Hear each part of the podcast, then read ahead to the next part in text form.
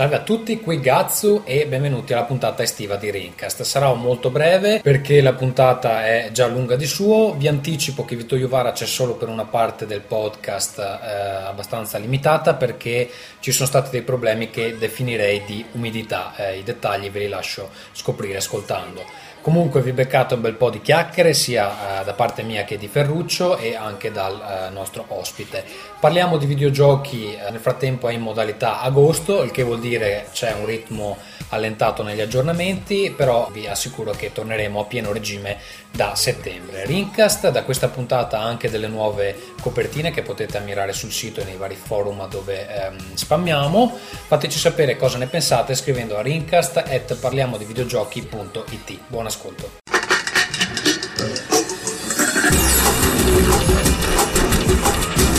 Rincast presenta Nerdcore. Bentornati amici del futuro che sentirete questo podcast nel vostro presente. Sono Gazzo, vi parlo dal passato e con noi ci sono il cosmonauta Vito Iuvara e il suo gatto. Cioè, ne hai fatte di presentazioni brutte, ma questo è veramente complimenti. Poi, dal pianeta delle scimmie è con noi Ferruccio Cinquemani. Salve, sono il vostro papi. E dal magico e misterioso mondo della magia, Whis, l'Harry Potter vecchio e pelato de noi altri. Hai azzeccato tutto. Ciao e benvenuto. Ciao. Bene, e Vito, tu hai un dramma che si sta consumando ai tuoi piedi, proprio per essere precisi. Vuoi parlarcene prima di partire con le cose serie? No, è che sono una persona buonissima e quindi siccome qui a Roma in questo momento c'è un temporale, un temporale che potrebbe dichiarare la fine del mondo a breve, ho pensato di tenere questo cucciolo dentro casa per evitargli di, di morire annegato. Un cucciolo di cosa? Vuoi spiegare un attimo? Di gatto, sì. Un cucciolo di gatto. Tigre bianca. Di inutile gatto. E, e, il problema è che cerca di amputarmi il braccio mentre siamo qui a registrare, quindi sarà, sarà veramente una battaglia. Ma e quindi Al tu, tu prima morte. dicevi che fuori ci sono 10 cm di acqua, non te la senti di farlo annegare?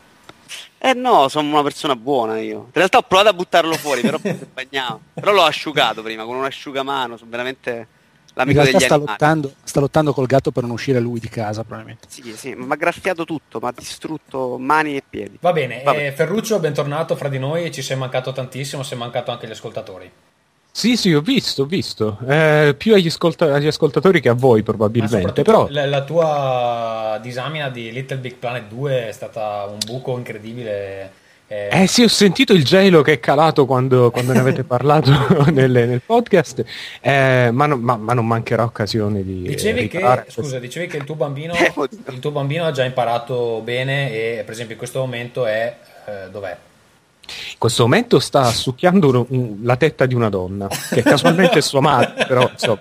però insomma io direi che è un, bu- è un, buon inizio, non c'è male. Invece con noi appunto diciamo c'è Wiss, grande prestigiatore secondo solo a David Copperfield, eh, purtroppo... E un paio d'altri direi, esatto. così ci siamo. Eh, al secolo Paolo Savio, eh, vuoi introdurti a, al popolo di Rincast? Perché noi ti conosciamo ma molti no. Sì, volentieri. Avevo scritto una presentazione che ho lasciato nell'altra stanza, quindi farò sì, tutta a memoria. Vuoi anche descrivere un attimo come sei La mia situazione. Sì, allora io sono chiuso un, nel salotto di casa perché le mie bimbe stanno girovagando e facendo vari rumori molesti per, per, casa, quindi paura. per evitare che, che, questo podcast sia monopolizzato dagli urli selvaggi di, delle due pargole, ho deciso di eclissarmi in questa stanza per tutta la durata della registrazione, finché almeno non andranno a dormire. Tu vivi in un mattatoio, giusto? Esattamente, sì. Sono mattato di, di giorno okay. in giorno. A parte, insomma, a parte la tua eh, situazione topografica, eh, chi sei, cosa fai nella vita, quanti anni hai? E eccetera. Io sono Paolo Savio, sono, faccio l'impiegato nella vita, in passato ho avuto qualche esperienza come recensore eh, sia di videogiochi sia come eh, recensore di, di, schede video e altre amenità tecniche, eh, in vesti più o meno ufficiali. Sono, ho il lobby del videogioco da, da, una vita praticamente, la mia prima console è stato il Mattel Intellivision che mio padre mi ha comprato e che tra l'altro mio padre mi ha accompagnato in questa passione per un certo periodo. Eh, finché poi ovviamente non mi sono sposato e ho proseguito autonomamente la passione di video, di, del videogiocare. Eh, ho la passione, come hai già detto, anche, o almeno ho avuto per un certo periodo la passione del, della prestigiazione o prestidigitazione o quello che è, Poi- la poi magia. adesso è sfumata? È sfumata perché ho ricominciato a videgiocare. Eh, ho iniziato a interessarmi di cartomagia o di micromagia, comunque la magia quella close up, diciamo. Di quella più- minchiate credo sia il termine. Esattamente, sì, il termine tecnico è Par- quello. parla quello che ha una collezione di action figures terminate. e insomma, vabbè, ma ascolta, il tuo trucco, quello che che farò, che farò sparire queste action figure nel corso della puntata, tra l'altro. Vabbè, però. Da casa di vedere mediati. non male. Va bene Paolo, io devo dire che hai anche una voce molto sexy e secondo me il bambino di Ferruccio appena si stacca da quella tetta femminile, secondo me si potrebbe attaccare alla tua, quindi stai molto attento. che orribile immagine. Va bene, io vorrei ringraziare eh, chi ha donato per questa puntata di Rincast, chi ha donato in generale per il progetto Parliamo di videogiochi, e cioè Andrea Agnoli, Nicola Bandini e Christian Toffanin, che se non sbaglio ci ha mandato il contributo addirittura dall'Olanda, quindi abbiamo anche ascoltatori all'estero. Ottimo, visto che si trova in Olanda, poi magari mi contatta in privato e gli devo chiedere una cosa. Sì, sì, per mandare donazioni in altre, in altre Sì, sì, mi manda una busta senza mittente. Ok, Vabbè, va ok, bene. andiamo. Eh, grazie a tutti, poi alcuni di loro hanno scritto delle email, ma le vediamo successivamente. Questa dovrebbe essere una puntata estiva di Rincast, probabilmente l'ascolterete sotto l'ombrellone, probabilmente magari non l'ascolterete proprio, eh, perché così è quello che, quello che succede generalmente in estate. Comunque noi abbiamo preparato una serie di argomenti e insomma vedremo di affrontarli uno alla volta. Prima però volevo chiedere una cosa al nostro ospite, visto che è stato anche protagonista di una bellissima canzone, eh, la cui tematica è Street Fighter 4, vero Vis? Vero, sì, è stata un'idea di Criu al secolo Cristiano Bonora che ha organizzato il tutto per far suonare il pezzo a me alla chitarra e far registrare Rega. Eh, Che è un po' la tua moglie virtuale, Cristiano Bonora, possiamo Cristiano dirlo. Bonora, sì, diciamo che ci siamo sposati sul forum, eh, TFP, eh, viviamo lì una vita alternativa, felice. questa, questa canzone parla di un dramma eh, esistenziale, no?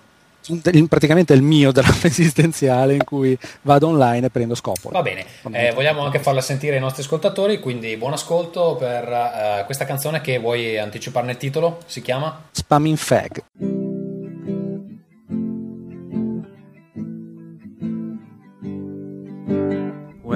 Get older, I will be stronger. They call me fighter, unlike a spam. In fact, whiskey pulls back, and whiskey pulls back, and whiskey pulls back, and whiskey pulls. Give me Bulky, give me Saga, give me Jury, give me Blanca. See the champions, fake the fat now. I still find out on the ultra. Before the streets gets humiliating. Gotta learn that fucking licking. Big frustration is upon us. Every loser turning to combines. And forever can. Because Gokin was so hard to get. We rejoice in a beautiful game. But no wins at the end of the day. We all say, when I get older, I will be stronger. Fighter, unlike a spam. In fact, and whiskey pulls back, and whiskey pulls back, and whiskey pulls back. But then it come back.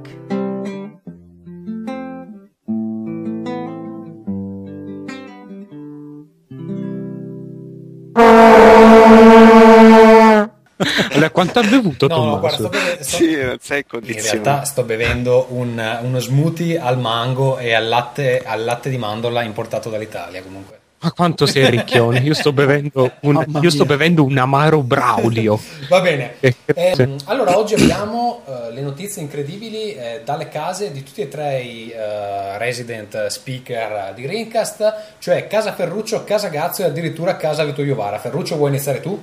Ah, abbiamo anche un extra Ah, a casa Casa. Vista, addirittura quattro, quattro Sì, sì. notizie in diretta dalle case dei rispettivi. Volevo partecipare. ho Va detto. bene. Poi se non ve ne frega un cazzo, passate proprio a 20 minuti Sì, e perché- per- perché hanno- perché di solito di Casagazzu ci interessa Parliamo tantissimo. di stronzate che non c'entra niente con i videogiochi. Di videogiochi iniziamo a parlare fra un'oretta. Ferruccio, vuoi iniziare tu? Sì, sì. eh, Tanto bisogna che facciamo lei- le sigle anche per voi perché ci sono solo io che ce l'ho, vabbè. Sì, infatti, poi magari possiamo chiedere- alla mia ragazza, nel caso di Vito chiediamo al gatto che faccia l'intermezzo Eh, parlato. io non lo volevo dire, ma mi ha appena sputato. Ho- non non ho capito come o era bagnato da prima, ma mi sono trovato un braccio Eh, bagnato. no, i gatti sbavano. Hai gatti realizzato sbavano. il sogno di tutti i tuoi lettori, Ma come si chiama? Come si chiama? sto- Sbavargli addosso o Come si sputarlo? chiama sto gatto? Non lo so. Si chiama Leo. Pensavo, pensavo che ci avesse un nome tipo esagono oppure Lug- Lu- Eh, io ho Benissimo. provato a dargli Marte, mia non sorella voleva. non Va bene. ascolta. No, Ferruccio, eh, vuoi, vuoi andare con casa Ferruccio? Sì, sì, sì, sì, sì, io comincerei ehm, insomma la rubrica I cazzi miei.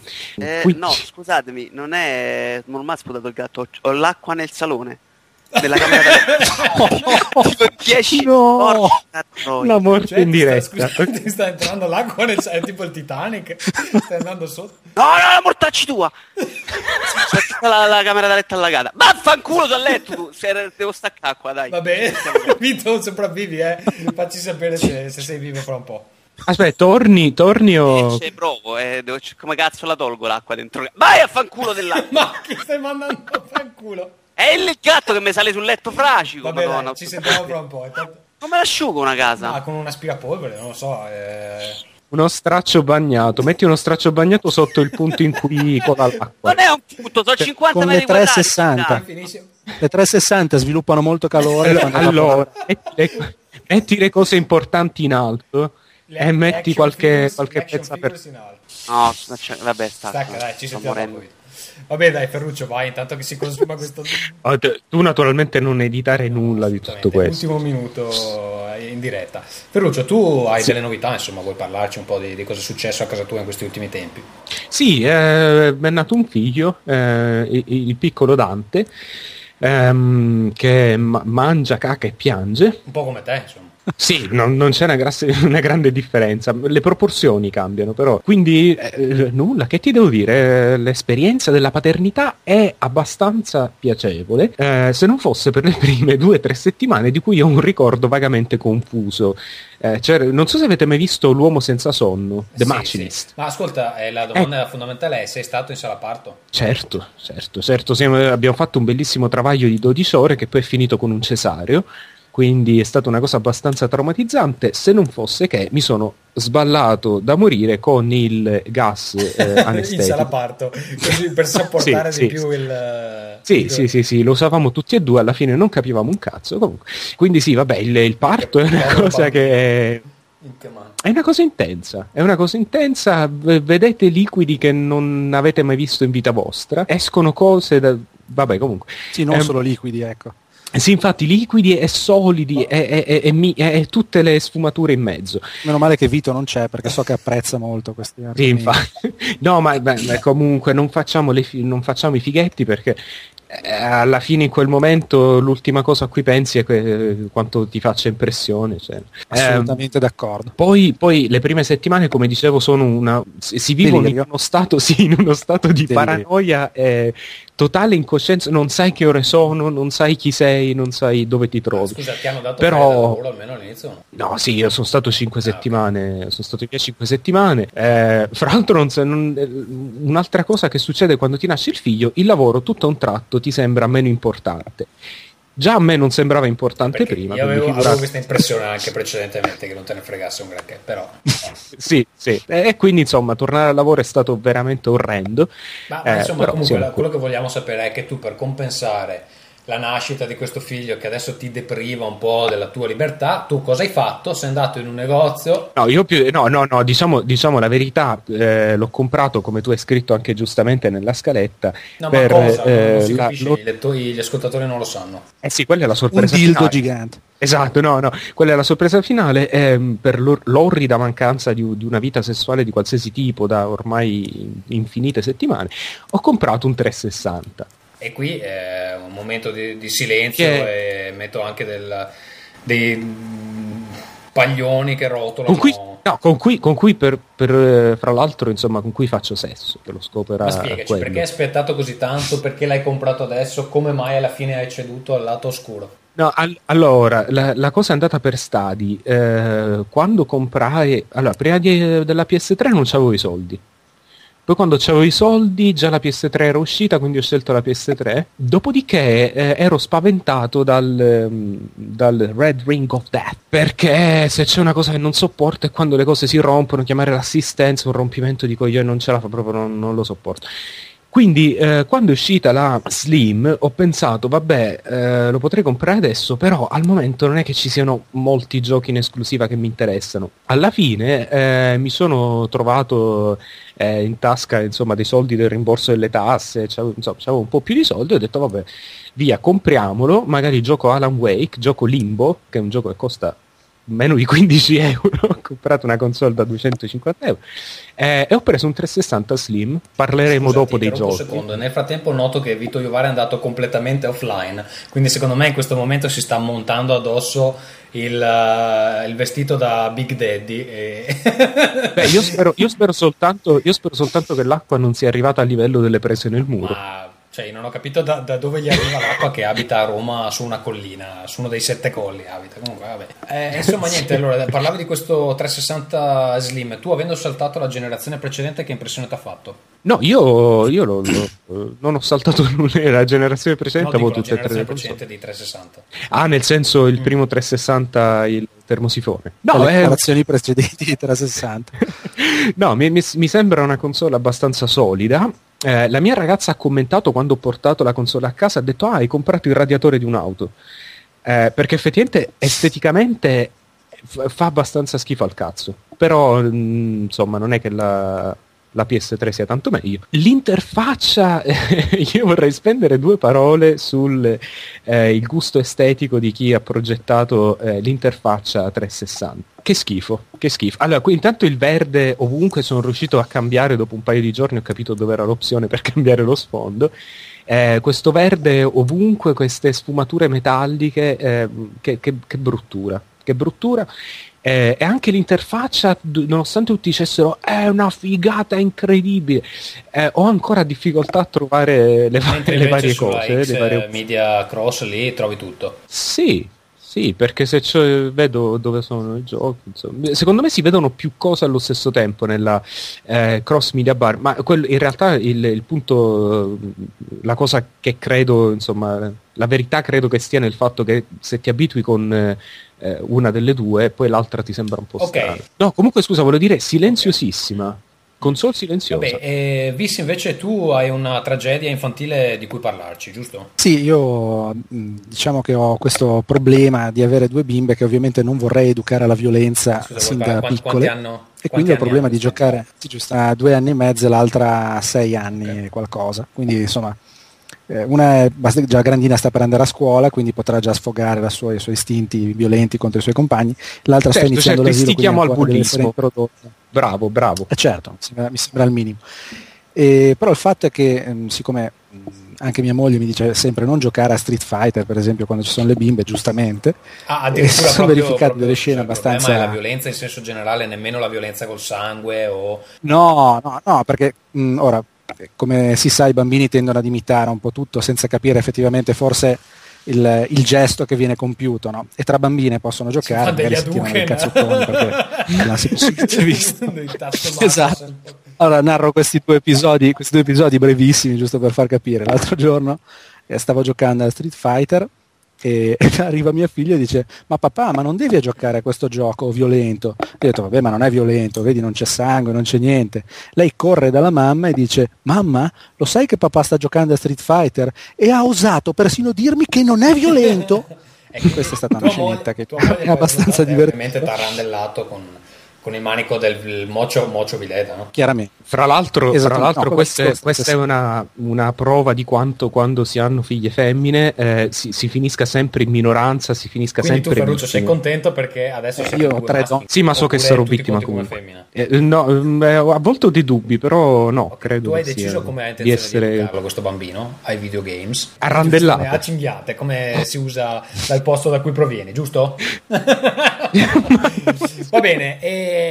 sì l'altro episodio E l'altro episodio, un'altra- scusa, che volevo raccontare velocissimo era il fatto che mia moglie ha beccato loro due che giocavano a Ryu e Ken eh, facendo varie mosse in camera Ma loro. una, insomma. una bambina di due per anni cui la cosa effettivamente eh, è assunta. Ryu e Ken tutte queste cose qua Eh no, mi sa che è quella che be- becca era l'altra che stupiva, era l'altra che stupiva su come, come subire le mosse Ok, varie energetiche. che, ehm, precauzioni prenderai da ora in poi? Cercherò di giocare chiudendomi dentro una stanza oppure quando loro dormono, che è cosa Ok, alquanto più probabile. eh, Per il resto della tua vita sei eh, relegato o in uno sgabuzzino o a giocare alle due di notte. Sì, Ma ma scusa, ma questo tu- lo tu- faccio tu già, che sei un quindi non non è che le puoi far sparire o tipo gli fai sparire la porta della camera o roba del genere. La porta della E ci ho camera si può provato varie volte, ma mia moglie mi ha fermato in tempo, quindi no, sono riuscito a completare Eh, la, la spari- la sparizione. Va bene, io invece farei partire la sigletta di Casagazzo, essendo io l'unico che c'ha una sigletta. Amore, hai fatto la spesa? Casagazzo,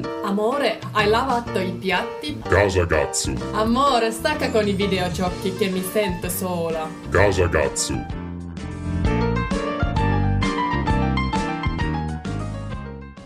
Che poi sta cosa che tu c'è la sigla, secondo me, è una Sarà anche disparità perché io me la sono fatta e tu non fai un cazzo. Quindi... Eh, sono bravi tutti a farsela da soli. Ma- ma- Non so cosa vuol dire, però andiamo avanti. ragazza, quanto ci metti a registrarti una sigletta? Va- Vabbè, allora, Eh, comunque so. dicevo, mi è arrivato un uh, messaggio diffamatorio eh, da Twitter eh, che eh, gradirei chiarire un attimo in pubblico. Allora, eh, recentemente, per qualche motivo, succede che ogni giorno mi arrivano 2, 3, 4, 5 richieste amico da gente che non conosco. Posso immaginare che sono quasi tutti ascoltatori di Rincast o lettori di Parliamo di videogiochi, eccetera. Perché magari vedo che sono amici di Vito Iovara, che tanto lui accetta tutti, visto che il profilo Facebook non lo usa, o eh, sono amici di Pierpaolo di, ehm, di multiplayer, che anche lui accetta, accetta un po' tutti. Il problema è che io Facebook lo utilizzo per questioni personali, ci sono le mie foto delle vacanze, eccetera. Quindi a me non mi va, francamente, di essere amico con persone che non ho mai visto, soprattutto che non si presentano perché non mi scrivono chi sono, non mi scrivono cosa vogliono. Vogliono, vogliono essere miei amici. Io, francamente, a me sta cosa non, non sta bene. Allora, qualcuno, mh, anzi, poi lo chiamo anche per nome, visto che mi ha mandato questa cosa, Mocus68 mi scrive Agazzu nel podcast è sempre a chiedere i soldi e manco l'amicizia su Facebook accetti? Ma tiratela di meno. Allora Mocus cioè mi sembra un- una cosa se ti arrivano 4 5 6 richieste al giorno di gente che non conosci francamente dopo un po' ti, ti- ti- ti cascano le palle. Non è che non sono riconoscente con chi fa donazioni ai nostri progetti eccetera però cioè, possiamo tranquillamente comunicare sul forum che abbiamo potete mandarmi delle email però la pagina Facebook per quanto mi riguarda è abbastanza personale. Poi uno potrà dire c'hai 400 amici? Sì, ho 400 amici ma è gente che conosco di persona quindi Po- posso, posso dire una cosa? Perché io ho la stessa situazione, c'è gente che mi, che mi contatta forse per, eh, per via del podcast o eh, per il sito. Allora io le accetto le, le richieste di amicizia, però scrivete qualcosa, cioè presentatevi un attimo, se non, se non vi presentate non, non vi accetto le, le richieste. Se scrivete due righe, mi dite chi siete, che so, eh, leggo, anche perché Facebook è pieno di spammer. Quindi io non voglio accettare qualcuno Beh, che poi mi spacca la gente che minchia ti o... circuisce per poi portarti a letto o regalarti delle caramelle al veleno No, ma quello ci spero, ci spero ogni Eh, giorno. ma se- No, e no, e fra l'altro Cercano potete di vedere... i panini alla droga tutti i giorni. Esatto. maschi, capito? No, ma poi, poi guarda, potete vedere benissimo le foto delle mie vacanze, tanto mi porta una sega, Non non ho nessuna privacy, quindi a parte che non vado in vacanza, sono uno sfigato, però a parte questo, nulla, almeno, almeno presentatevi con bene, gran piacere. Vi è più buono di me, io no. È stessa cosa, stessa cosa PSN eh, live. ormai sul, sul live, eccetera, se più o meno mi ricordo il nick da Rincast o li ho visti nei commenti o sono sul forum nostro, li accetto. Una volta ero più stretto, poi con la vecchiaia mi sono un po' ammorbidito anche io. Eh, Agazzu, ma tiratela di No, me. comunque ragazzi, non mi rompete i coglioni su Facebook, mi iscrivete in altri 50 modi, ce ne sono. Potete contattarmi come volete, non mi rompete le palle là. Ci sarebbe stato anche un caso a Vito Iovara che però eh, evidentemente non, non- non- sì, È stato aggiornato, sta affogato. Vito Iovara, non c'è più il gatto di Vito Iovara e forse non c'è più nemmeno Vito Iovara.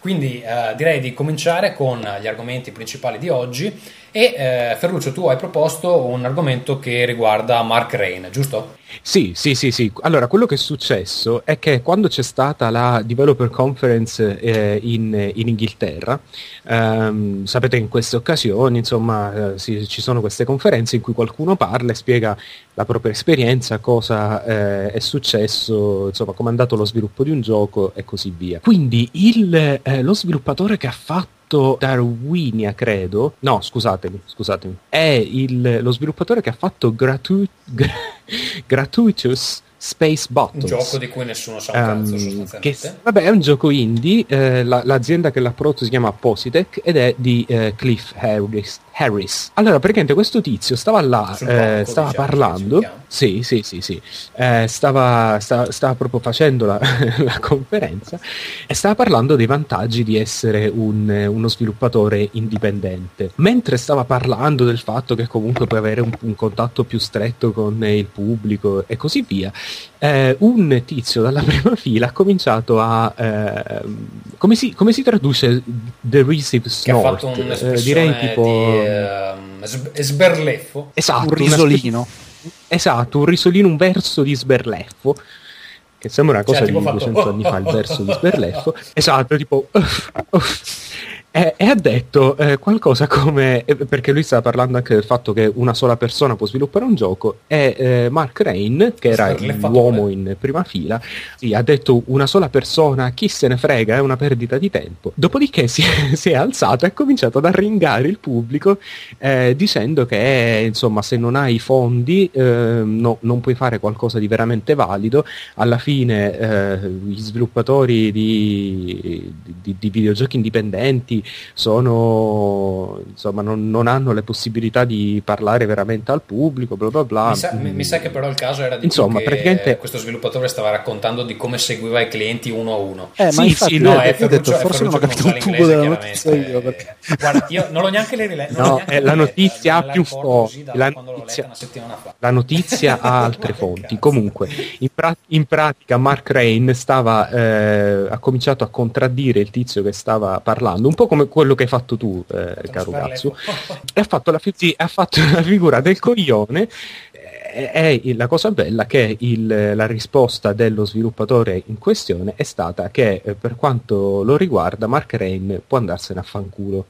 Letteralmente ha detto che Epic Mm, ha detto Mark off. Rain is a jerk, che più o meno vuol dire un segaiolo, diciamolo così. Una testa di cazzo. sostanzialmente. Sì, e ha detto anche, ha detto anche come proprietari di studio, di grossi studio, studi che mi vogliono fare la lezione su come comunicare meglio con i giocatori. Poi. Mark Rain un po' si è risentito. quello. Sì, se- si è, si è abbrutito È un attimo, insomma, ha detto, ha ammesso di essere al cane e poi ha scritto un'email. E in questa email ha ammesso di essere una testa di cazzo, insomma, che comunque loro ha detto lui rispetta gli sviluppatori indipendenti, bla bla bla, e beh, eh, festeggiandoli.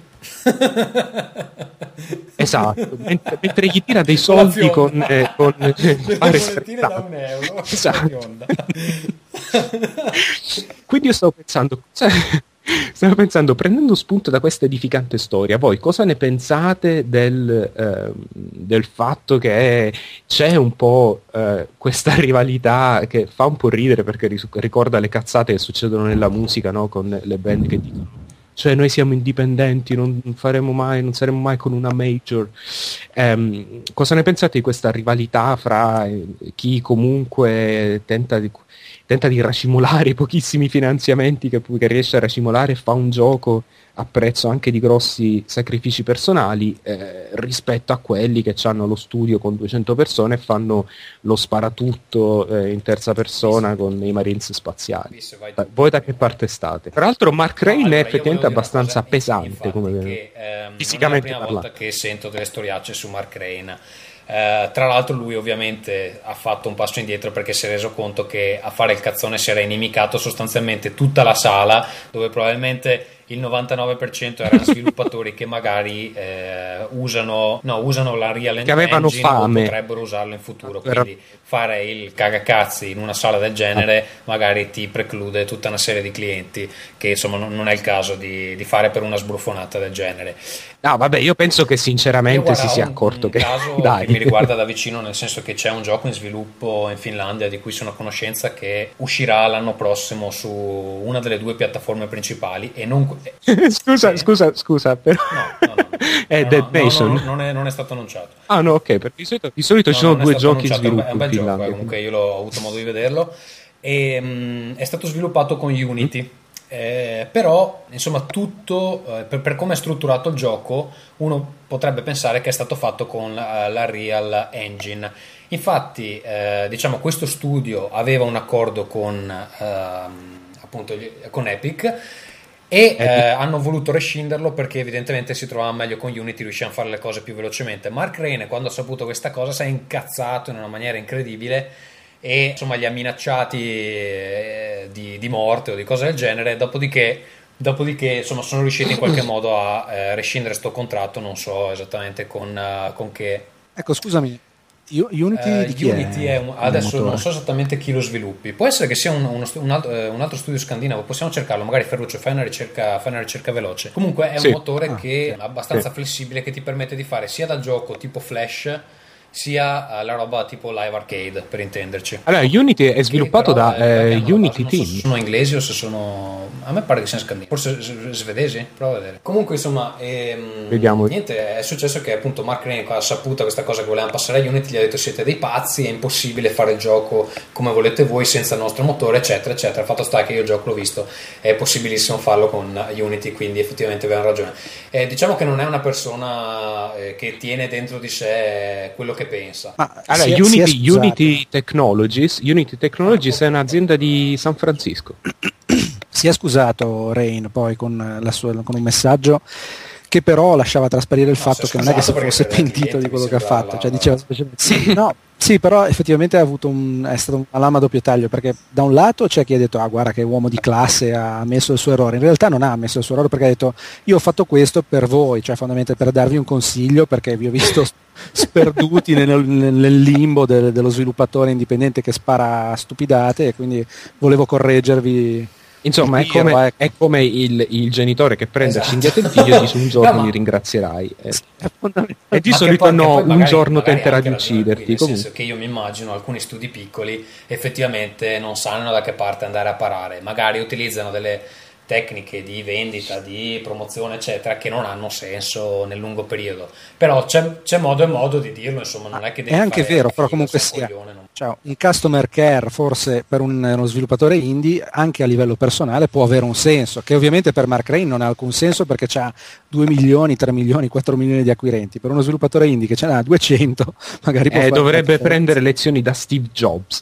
Comunque, a parte tutto, a parte tutto questo, um, voi nella, nella questione indie versus eh, corporation come, come state messi? Voi, voi, comprate giochi indie, eh, un po' difficile cosa è indie, cosa non è indie, perché anche molta roba che esce sugli arcade alla fine non è che siano esattamente degli indie, sono più dei, dei giochi piccoli sviluppati anche da case grosse, cioè mi viene in mente che Shadow Complex non è un gioco indie, è un gioco sviluppato con, una, con la Real Engine da uno studio Chair, piccolo però... Però scusami, scusami, questo mi sembra, infatti questo mi sembra uno dei tipici casi proprio al limite, perché non, è difficile dire in quel caso di cosa si tratta, però nel, nel, per esempio nel caso di Limbo sì, però cioè, il gioco è stato sviluppato okay, da okay. è partito da un'idea di due tizi e poi okay, che si sono cercati da soli finanziamenti non... che non è uno sforzo promozionale indie è Microsoft che si fa carico della pubblicità. No ma la, scusa la distribuzione scusa una cosa è la produzione una cosa è la distribuzione. La distribuzione è totalmente indipendente. Ora sono convinto che qualcuno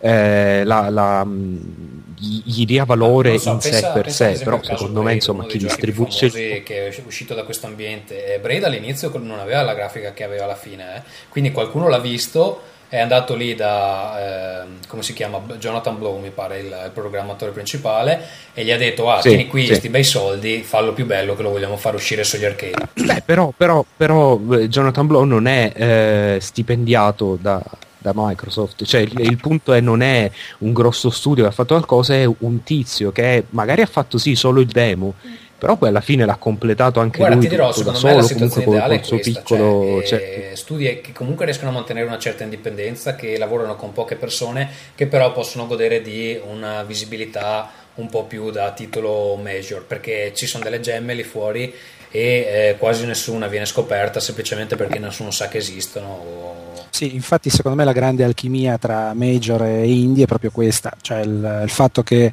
eh, Steam piuttosto che Sony, Microsoft eccetera diano visibilità a uno studio che merita la visibilità ma che purtroppo non riesce ad ottenerla tramite altri mezzi. Quindi, a, a me, a me sembra che Sì, a me sembra che siano eh, soprattutto Sony, Microsoft e EA forse, che quelle che riescono di più a, a- a- fare questo, questo tipo di operazione, cioè quella di fare un po' da finanziatore, fare in realtà i publisher, perché quello che dovrebbe fare un distributore è quello. Cioè, perché no- non è quello di costringere, non è quello di costringere gli sviluppatori a fare il seguito o assegnargli scusa, il nuovo, non lo so, NBA quello Li Live. fai, li fai benissimo anche in questo mercato perché se tu guardi i più venduti su live adesso, eh, Limbo mi pare che sia il secondo in classifica globale totale dall'inizio del live. Quindi alla fine un gioco se lo promuovi, per quanto piccolo, se ha delle idee interessanti, eh, cosa che io non sono sicurissimo a proposito di Limbo, eh, ho provato il demo ma ho un po' lasciato perplesso al di là dell'aspetto grafico. Comunque poi ne parliamo. Dicevo che comunque i soldi si possono fare anche con dei progetti relativamente eh, limitati. Anche Braid è stato uno, ha venduto tantissimo rispetto a, a- a come era stato proposto. Io devo dire fra l'altro che ehm, non sono catastrofista come, come molti, cioè io a me continuano a piacere i blockbuster insomma, de- del videogioco. No, no, non- assolutamente. non ho grossi assolutamente. problemi in questo, però devo dire che eh, le mie speranze in generale sono proprio di vedere qualcosa di più, un, un pizzico più coraggioso, sono proprio da questi progetti più piccoli. Allora Paolo, mi dicevi, mi dicevi che non ti va bene come ti chiamo. No. come, com- come vuoi essere bene. chiamato? Puoi chiamarmi anche Alfonso, non c'è problema, però eh, diciamo che il- la pronuncia che ho sempre sognato per il mio nick è Wiz, anche se in realtà è tratta da, siccome io sono Savio di Ah, cognome- Wizard! No, No, no, io sono, faccio Savio di cognome, che in italiano vuol dire saggio e quindi viene tradotto in inglese wise. Siccome nei giochini vecchi, quelli da bar, si potevano mettere solo tre lettere, ho scelto le prime, quindi W-I-S, Wiz. Minchia che Ah. giro incredibile, i nostri nick Eh, sono lo so, molto, sono- molto più malato, sem- molto sono più malato. semplici. Va bene, allora dopo questa stronzata, caro V, Wiz, eh, Caro Alfonso. caro Alfonso, io ti Ah, chiamerei ci siamo Alfonso. capiti. Da adesso, da adesso in poi ti chiamerei Alfonso.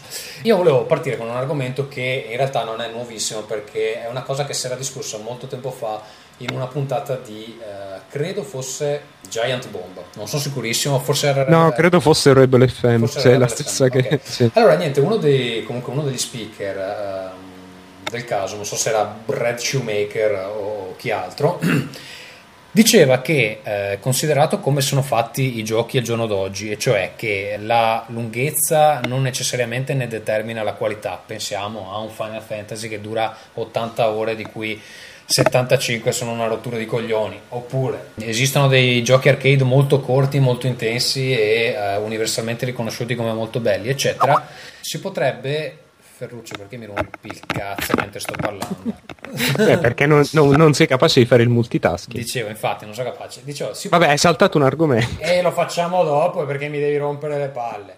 Allora edita, edita. allora, dicevo, vista la complessità dei giochi moderni, si potrebbe cambiare il voto a fondo pagina, che è sempre un problema per tutti, sia per chi fa recensioni, sia che per chi eh, discute i videogiochi in generale, eccetera, con un nuovo metro di giudizio. E eh, appunto questa persona proponeva il quality per minute. Cosa vuol dire quality per minute? Che se il gioco dura 3 ore e 150 minuti sono belli, sarà meglio di un gioco che dura 90 ore e eh, di queste 90 ore appunto 85 sono una rottura di palle. Cosa ne pensate? Che idea del cazzo. Eh, non solo come dal punto di vista della, della stampa, ma anche dal punto di vista dei giocatori, siamo ancora schiavi di un tipo di, eh, di calcolo che per quanto mi riguarda è, è del tutto ridicolo. Cioè, il, ehm, il volere quantificare la qualità di un gioco, cioè, eh, non lo so, eh, mi, mi sembra, mi sembra un discorso ridicolo. Sarebbe come dire che una raccolta di racconti di 150 pagine ehm, avrà una minore qualità, un rapporto qualità-prezzo rispetto a eh, Guerra e Pace, che sono due tomi da 700 pagine l'una.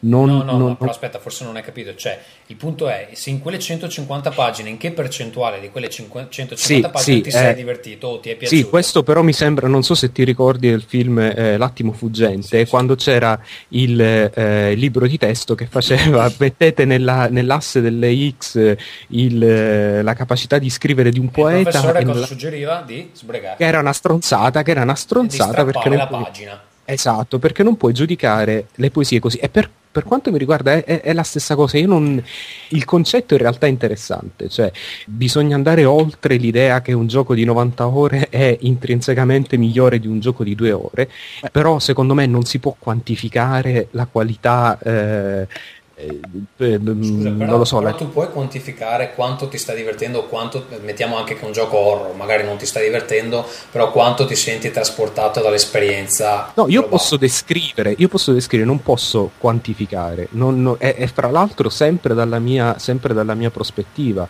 Perché per quanto mi riguarda, ad esempio, Red Faction eh, Guerriglia, riconosco che è un gioco che ad alcune persone può piacere tantissimo, a me ha fatto cacare. Però no- e- e se, se mi chiedi un parere, io ti dico guarda, ma ha fatto cacare perché è un, un gioco sul colore marrone. eh, però A tal non- proposito diciamo che te l'ho pure venduto io, quindi insomma.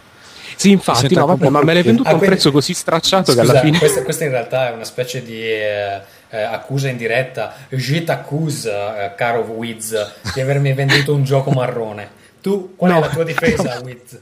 La mia difesa è che l'ho giocato esattamente 10 minuti prima di venderglielo, prima di rendermi conto che non sarei andato oltre. Prima di renderti conto che era marrone e quindi Va bene, Esatto. Wiz, secondo te invece questo metodo, eh, sei d'accordo con Ferruccio? Sei, hai un'altra opinione? No, sono d'accordo con Ferruccio nel senso che eh, il concetto di base, cioè del fatto che comunque dovremmo badare più alla qualità del gioco più che alla lunghezza o eh, ad altri aspetti, cioè la qualità proprio eh, diciamo anche per minuto, però non è un qualcosa di quantificabile. Eh, l'esperienza in quanto tale di un videogioco va valutata dall'inizio alla fine, poi è chiaro che se ci sono dei momenti morti, dei momenti pessimi anche all'interno di un prodotto vanno eh, evidenziati all'interno di una recensione, però eh, una voce come questa non è nient'altro che un altro, eh, un'altra voce da aggiungersi alla grafica, longevità, appetibilità, cioè st- stiamo tornando indietro a Zap per dire piuttosto che... che aveva i voti millesimi, no? esatto, Mm, Però no, io, Zap, io la vedrei di più come... Zap centesimi, Scu- Scusate, eh, la vedrei di più come una eh, voce che va a sostituire tutte le altre. Cioè io mi viene in mente, no, penso a dei giochi che... ci sono dei giochi che durano 10 ore e che sono una rottura di coglioni e non riesci mai a finirli. Dei giochi che durano 10 ore e li fai in un giorno, due giorni. No, mi viene in Sì, mente però- per esempio però- Metal Gear Solid no- 3. A me è piaciuto tantissimo. Ci ho giocato credo 18 ore in due giorni, tre giorni, una roba del genere. E Cos'era lavoro? No, no, proprio mi piaceva, cioè ogni volta che succedeva qualcosa volevo vedere come continuava, volevo, volevo fare la, la schermata successiva, eccetera. Ci sono altri giochi da 18 ore, adesso non so, mi viene in mente, boh, non so, Dead Space, per esempio. Ma Dead Space comunque più di un'ora alla volta non riuscivo a fare perché... Però scusa Tommaso, c'è anche, c'è anche da, da contare altri fattori. Cioè, mh, io accetto con piacere che in un, eh, so, Fallout 3 o in un Oblivion ci siano dei momenti morti che magari durano un'ora. Cioè, secondo me è una cosa accettabile, Sì, visto ma, la... eh, ma il, il discorso Quindi è alla magari fine- quei momenti morti sono momenti morti di qualità perché c'è qualcosa da fare. Eh, sì e no, cioè, eh, secondo me è una, una cosa che è così eh, complicata che non, eh, non so se, se- se può funzionare perché non, Non è- sarebbe comunque una voce omnicomprensiva de- del No, infatti. gioco, cioè, Perché allora se c'è un gioco che, che ha 5 minuti divertentissimi, eh, però è solo 5 minuti, dura, eh, cioè, eh, prende 10 o quello che sia. Cioè, Beh, eh, no- no, non mi sembra... no, se è un'esperienza breve e divertentissima, perché non dovrebbe essere... Eh, perché di 5 minuti vuol dire che c'è un problema alla base. Cioè, eh, so che è, una- una- è un'estremizzazizione magari stupida, però eh, resta il fatto che Scusa, non, non mi sembra... Sei un coglione, perché se io ti dico eh, uno, uno stage... Allora, specchio o riflesso, Uno stage, uno stage di Peggle, ok? Mm. A cui sto giocando. A cui stai giocando in questo momento mentre mi parli. Quello là Sì. è un'esperienza di tre minuti eh, e non è un'esperienza Sì, di alta qualità. Esatto.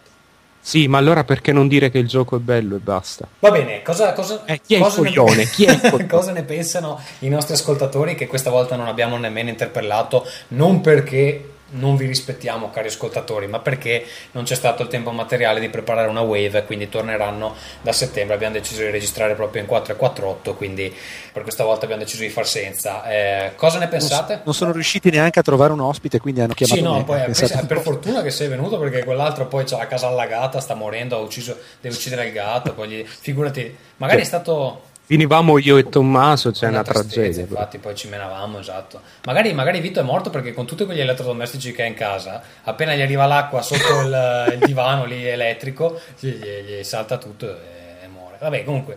Infatti, probabilmente in questo momento Vito Iuvara è morto e un, noi un stiamo messaggio ridendo. sul telefono non mi ha risposto. L'avete sentito insieme a noi, ragazzi. Le ultime parole. È stato bello. Me, lo immagino, me lo immagino folgorato da un cortocircuito nella motosega che ha di, di Gears of War mentre cerca di uccidere il gatto e va Sì, in perché contatto con casa sua l'acqua. che praticamente ormai è come Rapture.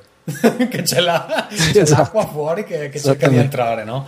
E, e tutti gli splicer dentro casa, fra cui il gatto, che, che- che cercano di ucciderlo. Però il gatto si è fregato tutti i plasmidi. Va bene, continuiamo con il prossimo argomento che è quello che ho saltato prima. Ferruccio, parlane tu, visto che poi ti, ti, ti, ti inalberi, scusate, diciamo scus- così. Scusate, metto in pausa Peggle, ehm, apro la notizia, sì. Allora, ehm, que- questa cosa è un po' difficile da descrivere. Un, uno scritto, cioè, chi è questo? Un blogger, un, Uno. un giornalista, un, un opiniomi- un opinionista che si chiama... eh, è lo scrittore, scusate, uno scrittore Eb- Ebrahim Saifuddin, che sembra una cosa in siciliano, però vabbè. Ehm, Saifuddin sembra una parola siciliana. Comunque, ehm, ha scritto sul, ehm, sul suo blog ha scritto questa lunghissima disamina eh, sulla, eh, sull'annosa questione che io so che voi stavate là a, pensare, eh, a pensarci molto spesso. Allora, la domanda è, i videogiochi sono accettabili secondo i dettami dell'Islam? Dopo aver fatto una disamina eh, usando anche citazioni del Corano, a volte anche contrastanti. Famose citazioni ehm, del Corano sui videogiochi.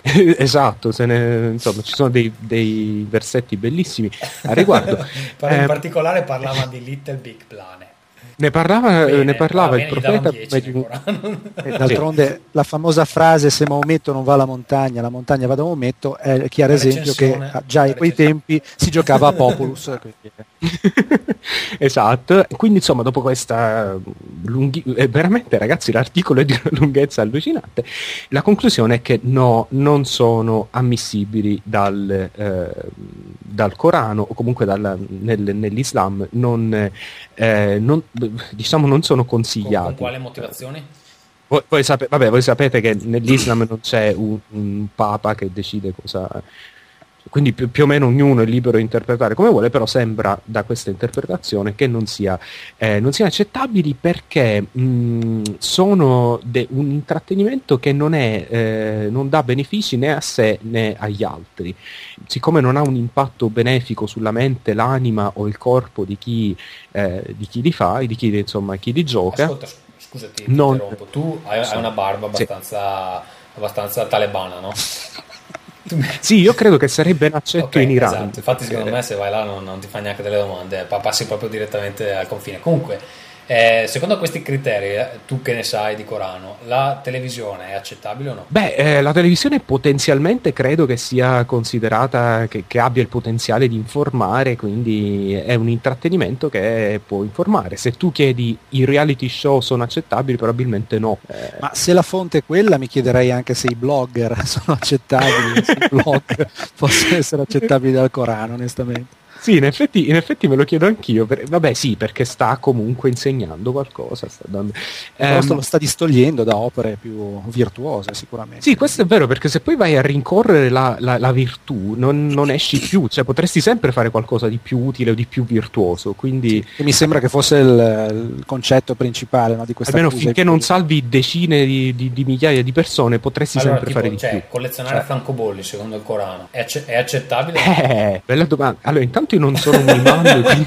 so- No, che mi stava interessando questa cosa. Ma noi volevamo, noi volevamo No. chiedere questa cosa a eh, Wiz, perché lui, pur intrattenendosi in pratiche di magia nera e evocazione di demoni e roba del genere, è una persona profondamente religiosa, sì o no? Sì, è vero, sono profondamente Ok, tu religioso. adesso ovviamente non sei eh, musulmano. Come, come vedi questa questione da- dagli occhi della tua religiosità e eh, evidentemente magari ehm, se riesci a empatizzare questa visione islamica un po' pesante insomma de- de- della questione? Allora, Onestamente no, eh, non riesco in alcun modo a mettermi nei panni di questo signore se non nella sua profonda ignoranza verso quello che potrebbe essere il videogioco o qualunque altra forma di intrattenimento un po' moderna. Nei suoi Diciamo panni così. nella profonda ignoranza, quindi anche tu No, no, no, cioè, se- nel senso, cioè, Nel senso che la- l'ignoranza frase- è sempre comprensibile, sempre... Sì, è- cioè, fondamentalmente è dettata da questa, secondo me, questa frase, e quindi non, non può avere valenza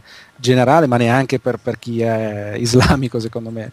Perché, Però scusa, eh, scusa Paolo, però ehm, nelle religioni c'è sempre un po' l'idea, almeno nelle religioni monoteiste, non, non- non ho grossa conoscenza del- di induismo, chissà che, nelle religioni c'è sempre un po' l'idea che l'intrattenimento è qualcosa che eh, in qualche modo in qualche modo distoglie, che poi non è in realtà solo nelle religioni, perché mh, io sto leggendo un libro in questo momento, Infinite Jest, che si basa proprio sull'idea del, del fatto che siamo drogati di intrattenimento in, in genere, cioè dal eh, intrattenimento dalla tv passando per il cinema fino alle droghe vere e proprie. Ehm, però c'è nelle religioni di solito un po' questa Io, idea. io mi ricordo no? una che, che dichiarazione di un qualche cardinale italiano, quello che c'era prima di Bertone, non mi ricordo come si chiamava. Bettamanzi. No, un altro. Un No, altro. ho sparato Comunque, a vabbè, cazzo, no, eh. eh, che lui diceva che i concerti rock, non so solo perché quelli rock, comunque ci facevano regredire allo stadio tribale e quindi non andavano bene perché davano vita a queste pulsioni eh, primitive. Però in qualche modo è vero, Sì, è- è cioè, ve- sono, sono è- dei è riti pagani. È assolutamente vero, però cioè, come si può proibire una cosa del genere? Cioè, come puoi salire su un pulpito e dall'alto della tua spiritualità maggiorata rispetto alla, alla massa dire che una cosa in questo senso non va bene? Cioè, ci sono misure e misure, c'è anche chi va al concerto rock e si gode il concerto rock senza mettersi a fare headbanging eh, stordito da LSD, cioè nel senso eh, cioè, ci sono varie misure. Ci sono anche, anche gruppi rock eh, religiosi, cioè c'è Sì, no, Christian rock, insomma. Il punto è Pessimi, che peraltro, si esprime però. sempre un giudizio, un'avversione verso qualcosa che non ha il male in sé, ma che può avere mh, sfaccettature che possono essere ritenute negative, per carità. Però eh, c'è sempre, c'è sempre una generalizzazione come tale, quando si, si cerca il malvagio da tutte le parti, Quindi, scusami, Eh, si se sbaglia, arrivasse un ministro di una certa importanza della tua religione a parlarti del fatto che videogiocare ti fa cascare il pisello e non lo puoi fare perché agli, o- agli occhi, Mi piace il tono maturo agli occhi di Dio, agli occhi di Dio saresti uno sfigato. Tu cosa faresti? Ma questo è già successo più volte, quindi posso parlarti della mia Sei senza esperienza. alla fine adesso. Esattamente, no, eh, mi è ricresciuto. Ho- Come un atto con la magia. Come una luce. nera per farsi ricrescere il pisello. Va bene. E, Esatto. insomma, No, Dice, no, no, no, nel senso, finire. se vuoi ti rispondo. No, nel senso eh, che, che alcuni videogiochi, soprattutto magari quelli che rappresentano una certa violenza, forse anche grafica, così, possano esercitare un'influenza negativa, mi è stato più volte consigliato e sotto certi aspetti sono anche d'accordo. Devo anche essere sincero, ho sviluppato una certa sensibilità verso determinate forme di violenza che mi danno anche fastidio, quindi sono io il primo che non, non faccio uso di eh, determinate forme di intrattenimento particolarmente violento, come anche di certi film, evito di vederli, non solo quando ci sono le bambine, ma proprio in generale, evito di, di fruire di certi film, come che ne so, The Devil's Reject o altri film che, eh, che possono avere un, proprio focalizzare la propria attenzione o il proprio tipo di intrattenimento su un certo tipo di violenza. Detto questo, eh, cioè io sono perfettamente in grado di decidere che cosa mi, mi spinge verso qualcosa di positivo o negativo autonomamente quindi come tale, come persona matura di una certa età, eh, penso che nessuno possa avere il diritto di, giu- di giudicarmi o anche di eh, dirmi che cosa è giusto che io faccia nel tempo libero, soprattutto in una- Però- un ambiente privato. Però, però se, se consideriamo la religione come eh, diciamo discussione sul anche discussione su- sulla morale, secondo me in fondo eh, non dico che sia che sia ragionevole, però secondo me la domanda è in qualche modo legittima, cioè comunque Ma la c'è domanda è assolutamente legittima. No? Que- poi la risposta secondo me deve essere personale, non, non deve essere un tizio che viene a dirti cosa pensa Dio. Cioè, secondo me è un Ecco, po' una ho, la cosa che- fortuna, ho la fortuna di far parte di una religione che ci aiuta, diciamo così, o almeno questo è quello che, che sono, di, cui- di cui sono fermamente convinto, ci aiuta a maturare a tal punto da decidere che cosa è giusto e che cosa è sbagliato eh, nella propria vita tenendo conto ovviamente di quello che pensa Dio. Questo è quello che, che, che credo e questo è quello in cui mi impegno giorno dopo giorno. Poi detto, io, io- detto questo, continuo a fruire di videogiochi che, che- che sono per me, per me profe- perfettamente fruibili. E per altri, per altri forse no, nel senso però... Eh, visto che appunto tu continui a fruire di questi giochi, eh, secondo te, dal tuo punto di vista di persona religiosa, eh, i videogiochi sono fatti da persone eh, che palesemente se ne sbattono di sentimenti religiosi? Beh, dei sentimenti religiosi nella maggior parte dei casi probabilmente sì, ma d'altronde non, non vedo come potrebbe essere altrimenti. Non, non credo che, cioè, oddio, non è che ci siano bestemmie in tutti i videogiochi che ho giocato, fort- No, fortunatamente. però cioè, scusami, c'è, una, in c'è, mente c'è un so, God certo... of War, diciamo che rispetto ai principi cristiani di carità, o no, quello che è, non so, no, vabbè, però, No, però- infatti, però lì stiamo andando ad un estremo. God of War effettivamente è un gioco che è molto violento e eh, ci sono certe scene che possono dar fastidio anche a uno che non è religioso, onestamente credo. Come a me, per esempio. Esattamente. fastidio, eh. Quindi lì stiamo... Eh, ma infatti, perché... Ma credo che sia un gioco che è anche fatto apposta, però eh, nel momento in cui io mi, mi rendo conto che c'è qualcosa che... Infatti God of War, eh, anche nei precedenti episodi, in alcune scene mi ha messo in imbarazzo, ma non tanto per il tipo di violenza che è molto grafica, ma soprattutto nei primi due anche abbastanza caricaturale, ma per il fatto che, soprattutto in questo terzo episodio, si sono focalizzati su attenzioni particolari, cioè hanno foca- focalizzato la loro attenzione su alcuni elementi particolarmente eh, gore, diciamo così, eh, dei dettagli particolarmente scabrosi che sembravano messi lì apposta per stupire il, il Quattordicenne il che ci- 14enne che ci gioca e dice va che sballo, ho squartato un centauro cioè queste cose qua mi hanno messo in imbarazzo perché mi sono messo nella testa de- degli sviluppatori che dicono dai facciamo questa cosa qua ultraviolenta che, e che anche sia- gente di 40 anni che pensa in questa Esatto, maniera. esattamente, cioè mi sono sentito profondamente in imbarazzo per, queste- per questo motivo più che per altri. Eh, E però comunque- io, io scusa, ehm, eh, secondo me c'è un, secondo me un po' manca la discussione sulla, non sulla morale ma sull'etica dei videogiochi. Cioè, eh, si, si parla, si sente molto più spesso eh, parlare di gente che trova qualcosa eh, in un film che è moralmente fastidioso, eticamente fastidioso, se lo dice a riguardo di un videogioco sei un bigotto. O comunque sei uno che, eh vabbè, ma tanto è solo un videogioco, che cosa vuoi che sia.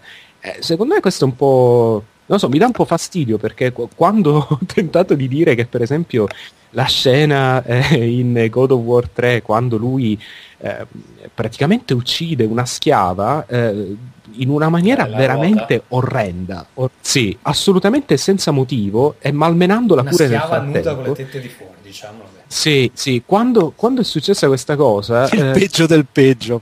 No, ma davvero.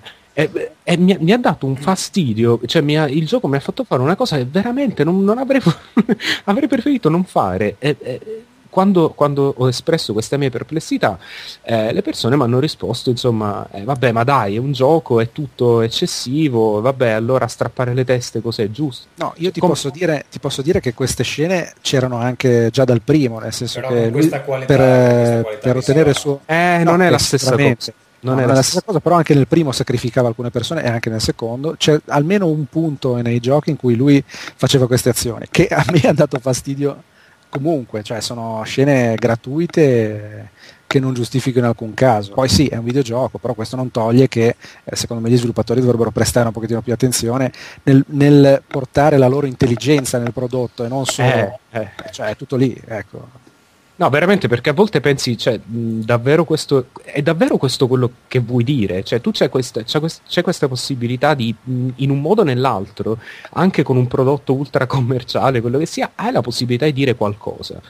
E davvero la usi per dire questo? E l'altra domanda è, ma è davvero questo quello che vuole la gente oppure ci si, ci si può aspettare che ci sia una Io richiesta? non so se, vo- non so se Comunque- voglio la risposta. Concordo con. Ferruccio No, quando dice che molte persone giustificano molto di più la violenza nei videogiochi rispetto a quella dei film. Cioè, per esempio, alcune persone hanno detto che gli ultimi episodi di Saw hanno una violenza eccessiva, no? molto pornografica, per dire. La, se la stessa cosa c'è in un videogioco è pieno di gente che li difende a spada tratta perché sono dei giochi alla fine. Cioè, sono dei giochi quando, quando uno li critica e non sono dei giochi eh, quando c'è la poesia e c'è il momento epico e ci sono le due stronzate emo insomma per, per, per i quindicenni. Quindi sì in effetti sono due pesi e due misure e, effettivamente l'atteggiamento del pubblico è abbastanza, diciamo, acerbo. Sì, anche perché, anche perché non c'è bisogno di andare agli estremi, cioè non è che per Sì, forza infatti. la risposta deve essere censurate oppure eh, è bellissimo, cioè si può discutere, si può dire io posso Sarà, benissimo non apprezzare una cosa, però dire Tecnicamente i giochi eh, hanno subito negli ultimi anni un tipo di sviluppo che è completamente diverso da quello dei film, che sì, magari hanno gli effetti speciali e la computer grafica, però più di tanto non è che sono cambiati da come erano dieci anni fa, per dire. Invece i videogiochi sono proprio un'altra roba, sono proprio un, un mondo diverso rispetto a, un- a- a dieci anni fa. Quindi Sì. sia la- l'età del pubblico, sia che tecnicamente ha molto più peso nei videogiochi al momento lo sviluppo. Non lo so, ci sono una serie di fattori che comunque portano le persone a- ad avere due pesi e due misure per, per i eh, due media. Comunque eh, direi di passare al prossimo argomento, visto che comunque ci stiamo allungando abbastanza. Io volevo parlare dei pre-LC, che questo nome è stato proposto da, da un tizio in un eh, po'... Cos'è sta roba? pessimo, Allora, sono che pessimo neologismo. proposti da, eh, per esempio, Capcom con Dead Rising 2 eh, Ground Zero oppure quei prequel di eh, Dead Space 2 che usciranno prima del gioco vero e proprio. Cioè, sono secondo me quello che EA intendeva quando parlava delle demo a pagamento, e cioè saranno sostanzialmente dei capitoli molto brevi che anticipano il gioco, però non è che sono tipo il primo livello del gioco, sono qualcosa di diverso, separato, che aggiunge gameplay o elementi di storia originali e che poi fanno da con- connettore, diciamo, fra tipo il primo capitolo e il secondo. Saranno DLC Ma sono, sono tipo mh, con il motore, ma, Col ma motore del gioco. ad esempio quello di Dead Rising 2 credo che sia col motore del gioco cioè è proprio, è proprio un capitolo a parte del gioco Sì. eh, prequel invece la roba di Dead Space eh, è una cosa un po' diversa credo che sia un, c'è un eh, ce ne sono Un due c'è uno fumetto un interattivo, tipo. con eh, dei minigiochi anche e, una- e un altro che non si capisce bene cosa sia quindi in realtà sono, sono dei tentativi per venderti dei DLC prima che esca il gioco vero e proprio e eh, non eh, dopo. Che cosa? cioè, sono dei DLC che servono Sì, anche a fare marketing. Sì, e, e- e soprattutto servono a farti pagare un pezzetto del gioco anche se tu poi non andrai a comprare il, il gioco definitivo. Perché io mi immagino magari chi si scarica il eh, Dead Rising 2 Grand Zero se lo gioca tutto e gli piace, magari poi si compra anche il gioco. Quelli a cui non piace si giocano solo quello, però intanto un po' di soldi a Capcom eh, l'hanno dato. Eh, anche, anche perché costa poco questo, credo che sia previsto Eh, a non 5 sarei così dollari. ottimista considerando Eh, che quel- Capcom quel mette prezzo- fuori i vestiti. I vestiti No, no, credo che sia stato Guarda, annunciato. permetto Credo che sia stato annunciato il prezzo. Quattro vestiti di Street Fighter costano 320 Microsoft Points, che sono 5 dollari, credo. 5. Ricordia- ricordiamo che il pacchetto completo costa 17,90. e 1440, E- credo. eh, su, su Xbox comunque sì una follia perché io credo di aver pagato il gioco 21 o 22 eh, quindi no, proprio senza senso Ehm, eh, Wiz cosa ne pensi di, di un'iniziativa del genere? Ok, ok, scusami eh, Tommaso, succhiami il cazzo. Il, ehm, la notizia ufficiale costerà 400 Microsoft Points, No, che tu mi insegni sono 6 5 euro, dollari. vabbè, poco comunque. Vabbè, però non si sa ancora il contenuto. eh, Magari è una roba che dura 10 minuti, magari no, non lo so. Nel frattempo, scusate, il mio nick mi sta intimando di dire a Gatsu che è Wiz con la S finale. Sì, Prima esatto. della fine della Senti, puntata ce la faremo. Ce la possiamo fare.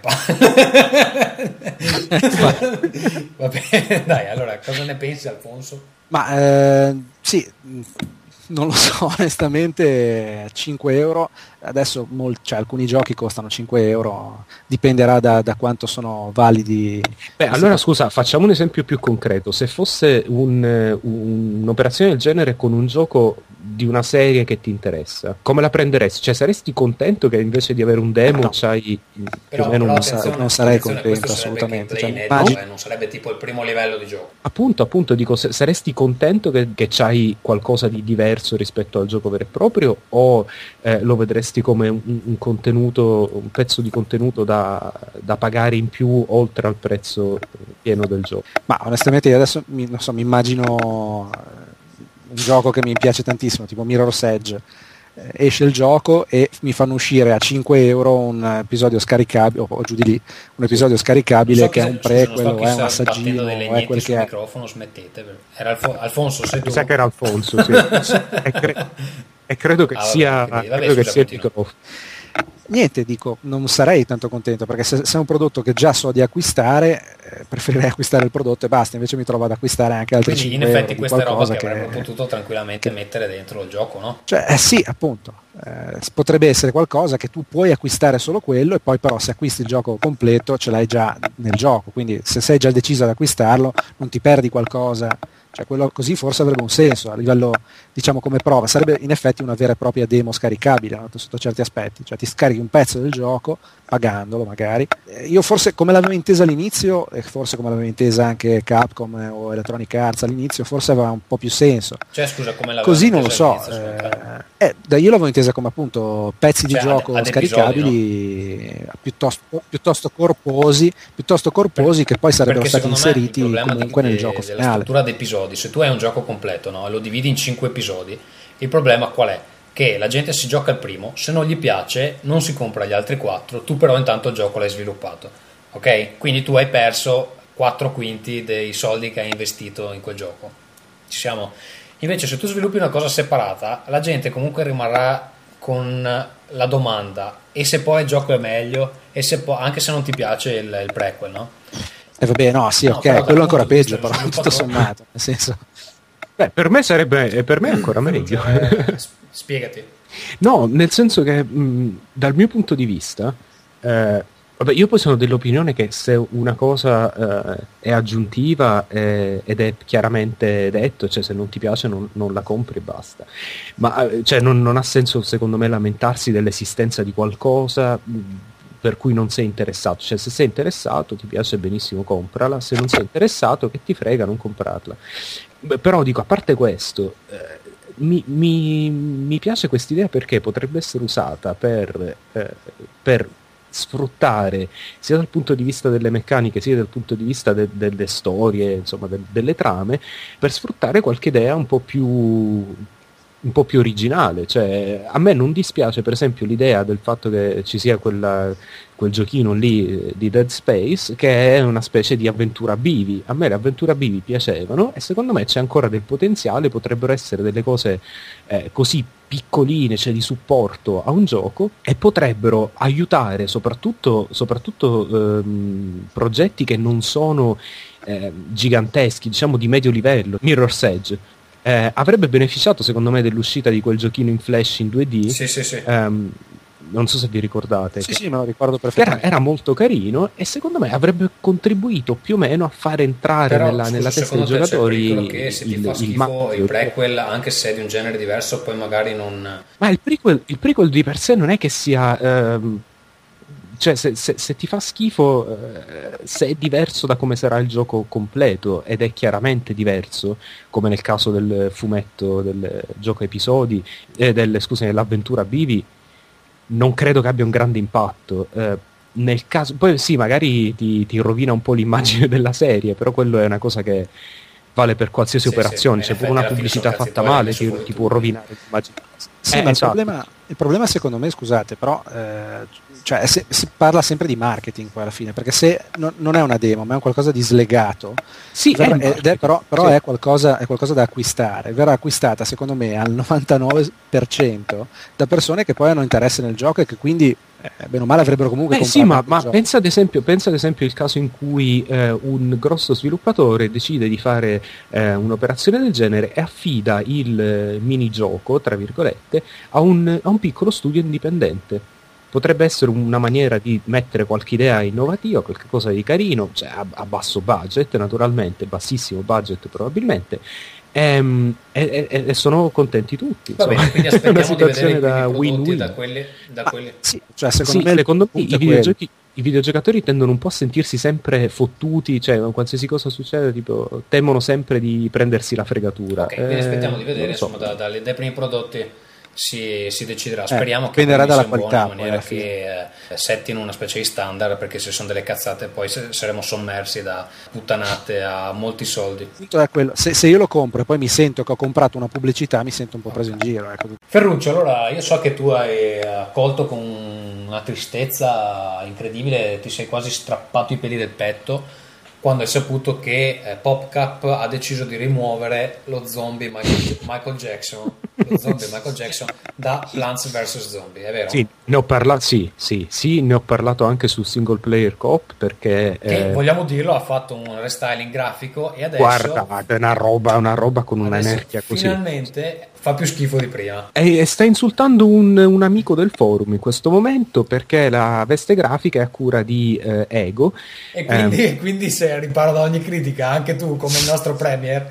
Che allora, gli italiani mi hanno votato quindi no no che comunque secondo me è un, eh, un designer coi controcoglioni. Poi quando tu quando tu avrai lavorato per Barilla e per la Kinder magari verrai da me a dirmi Io vorrei dirti eh, che nel logo c'è un po' troppo glow, quindi se lo puoi abbassare un attimo sarebbe meglio, secondo me. Comunque, parliamone pure con il designer della Barilla. e- Sì, cioè, vabbè, va bene, allora, insomma. parliamo dello zombie Michael Jackson comunque. No, quindi appunto ne ho anche scritto sul blog perché la notizia secondo me è, ehm, è- è secondo me una di quelle indicazioni. Allora, già sapevamo noi che ehm, Michael Jackson ha una famiglia, aveva una famiglia di merda, no? Però non avevamo avuto la conferma post morte, a parte delle scene orribili al, al spettacolo, il funerale, quello che era, insomma. E, e- questa è la prima conferma, eh, perché il, ehm, i rappresentanti legali della, degli eredi di Michael Jackson hanno fatto sapere a PopCap che probabilmente hanno chiesto dei soldi a PopCap che ha- aveva inserito nel gioco Plant vs Zombies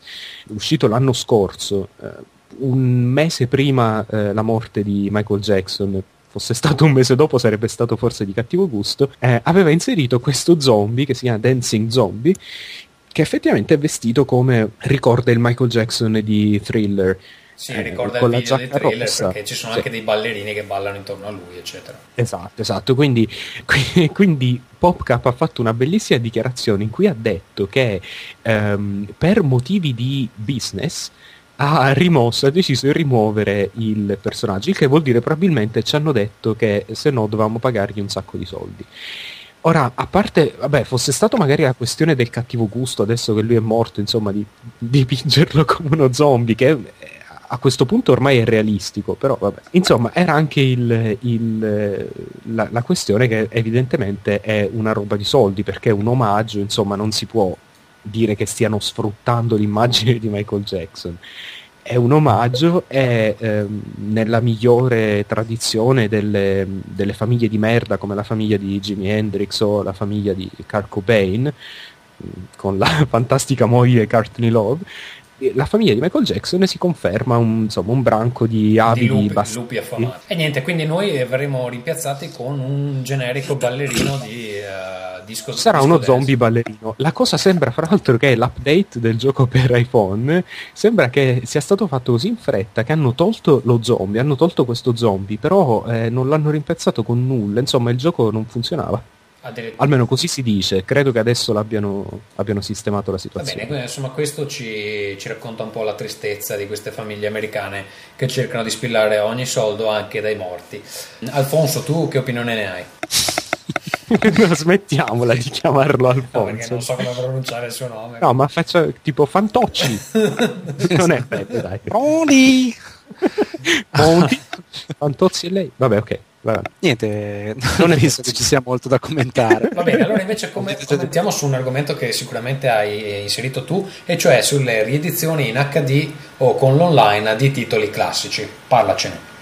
Sì, io volevo sapere quale fosse il vostro pensiero perché ci ritroviamo al giorno d'oggi con diverse riedizioni da Street Fighter 2 HD con l'online a varie edizioni invece di altri titoli passati, sempre magari picchiaduro tipo Marvel vs Capcom 2 o il prossimo futuro Street Fighter 3 online eh, o anche riedizioni come eh, Monkey Island 1 e 2 Special Edition o altre tipo quello che è uscito da pochi mesi Earthworm Jim HD insomma riedizioni di giochi vecchi anche validi eh, che però vengono riproposti con una grafica aggiornata e poco altro mi chiedo è una cosa che fa piacere è una mera operazione commerciale quindi deprecabile oppure è qualcosa che omaggia appropriatamente il gioco originale volevo semplicemente sapere il vostro pensiero io ho il mio poi magari lo Io, esporrò io dico anche. una cosa su un paio di titoli che citavi. Allora, ce ne sono alcuni che sono dei classici e che meritano di non finire nel dimenticatoio. Soprattutto se queste riedizioni vengono affrontate con una certa cura, secondo me hanno perfettamente senso. Eh, mi riferisco in particolare a quella di Monkey Island e a quella di Monkey Island 2 che io non ho ancora preso perché il Monkey Island 2 l'avevo finito, me lo ricordo anche abbastanza bene. Magari la prendo quando costa la metà, tanto a un certo punto scenderà eh, di prezzo, anche se devo dire che comunque già adesso non è che costi tantissimo perché poi c'è anche il commento audio che mi interessava sentire eccetera. Diciamo che quelle sono fatte con un uh, rispetto per il titolo originale, c'è addirittura la grafica originale, c'è quella nuova, ci sono delle aggiunte, eccetera. La stessa cosa magari forse può valere anche per Street Fighter 3 che eh, diciamo della saga probabilmente è il titolo meno conosciuto per qualche motivo non ha avuto successo perché è molto tecnico però dopo il successo di Street Fighter 4 secondo me eh, rivisitarlo Beh, diciamo non ha avuto successo col grande pubblico No. perché è un gioco molto amato molto, molto amato nel giro dei tornei eccetera però eh, Sì. se, se- se tu chiedi a uno qualsiasi È quasi di nicchia, Sì, diciamo. chi, chi sono Sì. i personaggi nuovi di Street Fighter 3 non lo, non lo sa nessuno insomma Beh, compreso però Sì, no, nemmeno io, cioè, conosco alcuni. Beh, io ne- sì. Ne, Però- ne conosco alcuni perché ci sono nel 4, ma non perché abbia mai giocato al 3. Cioè, credo c'ho- c'ho- l'ho visto perché avevo un amico che ce l'aveva, ma non, non ci ho mai giocato. Però altre cose, secondo me, sono abbastanza trascurabili. Tipo Earthworm Jim l'ho, l'ho provato, ho provato il demo.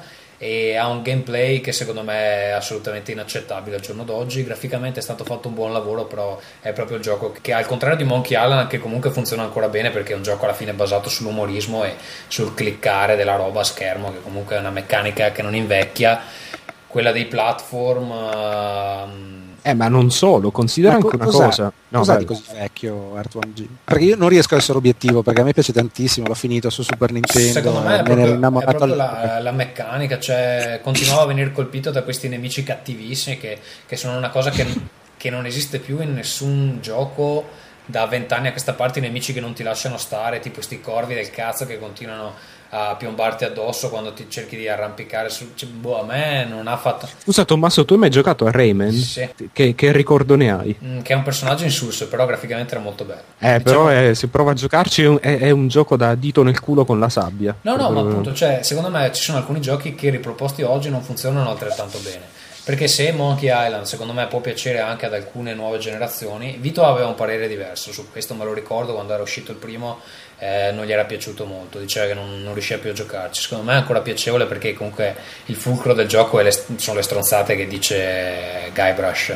eh, quindi alla fine se, se ti divertono quelle più o meno eh, hai capito co- come Monkey Island. Però io Arthur Jim non proprio mi ha stufato il demo, ho detto ma che merda, e all'epoca mi pareva, mi pareva un capolavoro. eh. Allora, tu, stai- tu intanto cominci a non avere più pazienza nei No, io non ho più videogiochi. pazienza per nessuno, proprio non ho più pazienza per le persone. E l'abbiamo visto nel caso Di- della, di del tweet. Twitter, eh. Del mio nick. Esatto, il tuo nick, Alfonso stai zitto. Diciamo che Tommaso sta diventando una persona sempre più No, brutta col passare del... eh, mi immagino quando io sarò vecchio Clint Eastwood in eh, Gran Eh, Torino. O come lui, oppure eh, di più mi vedo come il protagonista di Whatever Works, eh, il film di Woody Allen. Non so come l'abbiamo tradotto in italiano, quello con eh, il comico americano Larry David. Esatto. Io sono esattamente Larry David eh, da giovane. Che brutta persona. Comunque no, Eh, però scusami, tu eh, fra l'altro, io, allora, io non ho giocato Earthworm Jim, credo di averlo giocato per 6 o 7 minuti, tipo nel 98, ehm, e non ho, scaricato il demo ma non ci ho giocato a questa riedizione in HD. Però quello che non, hai, che, che non hai detto è che nel caso di Monkey Island c'è un punto a favore, c'è il fatto che eh, ci sia la nuova interfaccia, cioè non è solo la nuova veste grafica ma anche la nuova interfaccia Sì, che effettivamente è molto Ecco, ben fatta e Da questo punto di vista il 2 è molto meglio dell'1, per esempio. io non ho giocato il primo la, la versione HD del Sì, primo e c'avevano dei problemi l'interfaccia del, del, dell'1, però ci avevamo provato almeno, diciamo così. Nel 2 mi hanno detto tutti che è diversa e no, non l'ho Sì, ancora. sì, non c- non c'è paragone. no io, io ho giocato il 2 eh, di recente ehm, mi è piaciuto però qua entra in gioco anche un'altra cosa cioè a prescindere dalle, dalle meccaniche che capisco quello che vuoi dire però credo che dipenda da gioco a gioco no? non credo che tutti i giochi invecchiano No, alla stessa maniera giochi che non invecchiano. Tetris è sempre bello, ehm, sarà sempre bello probabilmente anche. Ma eh, eventualmente si può anche pensare a una versione in cui ci siano, eh, non ci sia solo la grafica in HD, ma ci sia magari una qualche piccola me- No, ma infatti cioè, io mi penso un gioco che mi piaceva veramente un casino quando ero piccolo, Ninja Spirit, non so se hai presente qual è. No, Ok, e come no? Vabbè, Ninja Sì, sì, Spirit è un- era una specie di platform a scorrimento dove facevi sto ninja e sparavi stelline, c'avevi la katana, eccetera. Proprio gasatissimo, andavo sempre in sala giochi a giocare a quello. Ah, cazzo, Ok. sì, sto vedendo le Bellissimo. immagini. Ok. Oddio, mi hai riportato Bello, bello. indietro di Cazzo, quando, 20 quando ho scoperto che c'era sul MAME super gasato, lo inizio, dopo, dopo 10 minuti dico, ma come cazzo si fa? Allora, il mame, il mame è un'ottima maniera per distruggersi i ricordi Stessa cosa dell'infanzia. Bionic Comando originale. Eh, Bionic Comando eh, originale lo so, è, difficile. È, è Però- un gioco orribile quello. Però scusami, eh, stavo dicendo, il, il problema e non è solo quello, secondo me, è anche il fatto che, prendo l'esempio di Monkey Island 2, ehm, a volte, secondo me, la grafica in HD eh, non rende. Non rende perché, perché non erano perché quelle immagini lì non erano pensate per essere in HD e perché chi ha fatto la conversione Quindi come stai nel facendo caso- polemica nel sullo caso- stile grafico nuovo adottato, giusto? per esempio, sì, nelle- nel nel caso 2? di Island 2, sì, secondo- eh, che è stato affidato a uno studio, credo, di Singapore, secondo me è un compitino fatto male perché eh, a parte qualche personaggio che è stato secondo me reso in HD in maniera abbastanza ingegnosa e carina ed efficace eh, per, per lo più se vedi gli sfondi a me gli sfondi vecchi piacciono di più e non è solo una questione di nostalgia è proprio una questione delle- della, della qualità e dello stile adottato Ma cioè, io il 2 l'ho visto poco perché ho fatto solo un, un pezzo della prima parte. Ho giocato quasi fino a, diciamo, a metà il primo e in effetti ho riscontrato questo problema. Nel secondo mi sembrava che avessero fatto un lavoro migliore. Se mi dici così, però probabilmente. Non lo so, secondo me sì, alcuni, anche il Guybrush stesso è, è- è, mh, fatto più sullo stile del terzo episodio che non del secondo. Secondo me non è, non lo so, secondo me si Attenzione perde che molto Dovremmo in avere Vito, eh, dovrebbe essere tornato. Vito? Pronto? Sentiremo un respiro alla Dart Fan Vito? col boccaglio. Aspetta. Sì, Sentite? Sei il nostro inviato, il nostro inviato dallo tsunami. ok? Ah, abbiamo finito adesso a asciugare in sei ma persone. cosa è successo? Eh, ma quando ho alzato gli occhi ho visto eh, due centimetri d'acqua a terra ed era praticamente per tutta casa, ovvero 200 metri quadrati con due centimetri d'acqua a terra. Una roba... Cazzo di casa c'hai in Scusa, Reggio? ma Vabbè. come è entrato per il Eh, temporale? Ha fatto pipì il Ha gatto. fatto un temporale allucinante, una roba veramente impressionante qua a Roma, ma per mezz'ora perché il momento che ho cominciato non era bagnato la registrazione, quanto avevamo Eh, boh, registrato? 10 minuti. Ascolta, il gatto che fine ha fatto? Il gatto è quello che si- mi ha fatto accorgere tutto perché ho visto lui che scuoteva la zampetta. Ah, per quello che ti morsicava, perché stava cercando di salvarti la vita. No, morsicava mi morsicava, insomma, poi l'ho, l'ho mandato via da casa il gatto, l'ho fatto morire fuori. Ma Ah no, No, l'ho dato a una vicina, si è tenuto un attimino lui, non l'ho ripresa adesso. Non è di e l'ho buttato la vicina, vero? No, sono distrutto, devo fare una doccia, Ma morite. non resti con noi? No, sto a pezzi, cazzo. Sono, distrutto anche mentalmente. Anche ma perché com'è che ti sei distrutto ad asciugare? Cioè, asciugare, cioè te raccogli 2 cm d'acqua per 2 centi- 200 metri quadrati, Ferru. Devi mettere nelle bacinelle e svuotarle. Cioè, un lavoro allucinante. C'ho la schiena. Eh, questo si sposa bene con la dieta che stai facendo, di cui magari vuoi... No, si sposa benissimo. Il problema è che la mia dieta ha, ha dei limiti in questo momento. So già a rischio vita. Vuoi, vuoi, vuoi- sei nutrito. Quindi se aggiungi uno prima, sforzo prima di puoi puoi morire. spiegare agli ascoltatori che dieta stai facendo, almeno quello, dai. Va bene, le diete ve le spiego. Allora abbiamo. No, le spiego per tanto i nostri ascoltatori sono tutti dei grassi ciccioni nerd. Quindi vi spiego innanzitutto la prima, che è quella con cui possono cominciare, che è quella più, più calma, che- ci vuole un po' più di tempo, però, che è la carcerata. La carcerata si comincia con una colazione molto leggera, ovvero non fare colazione. Si prosegue con un pranzo leggero, ovvero non fare pranzo, e si arriva a una, a una cena leggera, che è veramente una cena, insomma, però a cui va escluso pane, pasta, olio e zuccheri, ovviamente. Acqua a volontà. È consigliato da tutti i dietologi. Questo- que- Esatto, questo- è consentito qualche frutta nei primi periodi. Questo è il primo step, giusto? Questo è il primo step, sì, alla carcerata. Questa si sopravvive Cioè, ma scusa, tranquillamente. un Se sei esempio- ciccio, questa sopravvivi senza problemi perché non c'è Un esempio di cena, cioè carciofo pur- pucciato nell'acqua tipo. Cena, ma un secondo con un contorno in questa dieta, cioè veramente una- un pasto normale, insomma, un pasto di una persona sana. Senza esagerare, però magari prendi l'insalata, non la Scusa, ma condisci, se durante non il ci giorno l'olio, fame cosa mangi? Guarda, nel primo periodo, quando cominci a non fare il pranzo, è consentita una frutta. Però, se si può evitare, è meglio. Arriviamo invece a quella di adesso, che è la Guantanamo, che è quella per ottenere grandi risultati in poco tempo. A scelta, però consigliata, una colazione la mattina con plasmon e Red. Oh Gesù Cristo! sveglia alle 5.30 di mattina, 8 km di corsa, poi andare a lavorare. immaginavo, scusa, 8 ovviamente, km di corsa arrivi in centro a Roma, torni indietro o no? km giro in tondo, veramente. No, è... Quanto, quanto ci mette per Sì, 8 km? Nel salotto di casa. una cinquantina di minuti. Sì, ma scusa, con 200 metri quadrati di casa gira in casa 8 km. Poi lavoro, ovviamente niente pranzo. Cena veramente risigatissima. Qui ci andiamo veramente al limite. so, l'altro giorno ho mangiato tre fettine di speck. Oppure ho fatto tre giorni di conto solo con mm, dei pomodorini con del pane grattato. Prima Ma di tu sei cena c'è veramente un coglione, cioè. Prima eh, di ma- cena c'è un'altra ora di sport. Oh, Gesù.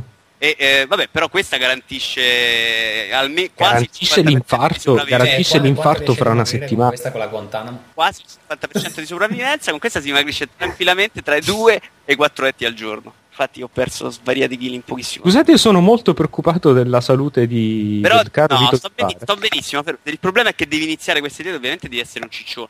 Io sono preoccupato per il gatto più che altro, che temo che sarà mangiato a breve. Sto ripandato E sul quindi tu, terrazzo. eh, ovviamente tu fai io. tutte queste diete per poi arrivare a un punto dove puoi ricominciare a mangiare come un maiale, no? Sì, più o meno sì, ovviamente. E poi faccio altre diete. Perché anche mentalmente ti aiutano queste diete fortificanti. Eh? Non è- riesci riuscire in questa dieta ti dà molta forza pro- d'anima. Come andare su carboni poi- ardenti. Sì, ma sono, sono i sintomi che- del fatto che la tua mente sta cominciando a vacillare. Cioè. Ma non lo so, Ferru, il problema è che L'esaltazione che provi. quando arrivi Eh? a tanti chili, in realtà o te li tieni oppure dimagrisci. Eh, Sciccio, io sono dimagrito i 27 kg, non, ve- non venirlo a dire a me, però... Eh, Eh, vabbè, però se ci metti 12 mesi ti rompi il cazzo. Molto eh, invece no, devi Quindi tu in, in un costante. mese perdi Eh, 10 io sono- kg più o meno, no? Persi 12. Vabbè, Oh, Gesù. 10 kg sarebbe forse. Alla fine avrai delle, tipo de- de- delle cicatrici sul- sulle maniglie dell'amore, della roba o- oscena. Sì, no, so, veramente sono un un bagno di sudore, devo Vabbè. andare assolutamente a lavarmi. Ma poi vai a mangiare, No. vai. Ma non ho nemmeno fame, Ferruccio, l'ho vinta. No, che tu? L'ho vinta questa, questa, questa stupidaggine della- della- del È cibo. una cosa da Oh, femminile. Gesù. Va bene Vito, dai, vattene Esatto. a culo a farti la doccia. Vabbè, quanto mi manca a voi Eh, tanto? guarda, manca tanto. quasi ai giochi trattati, stiamo finendo le ultime cose. Eh, vi lascio tranquillamente.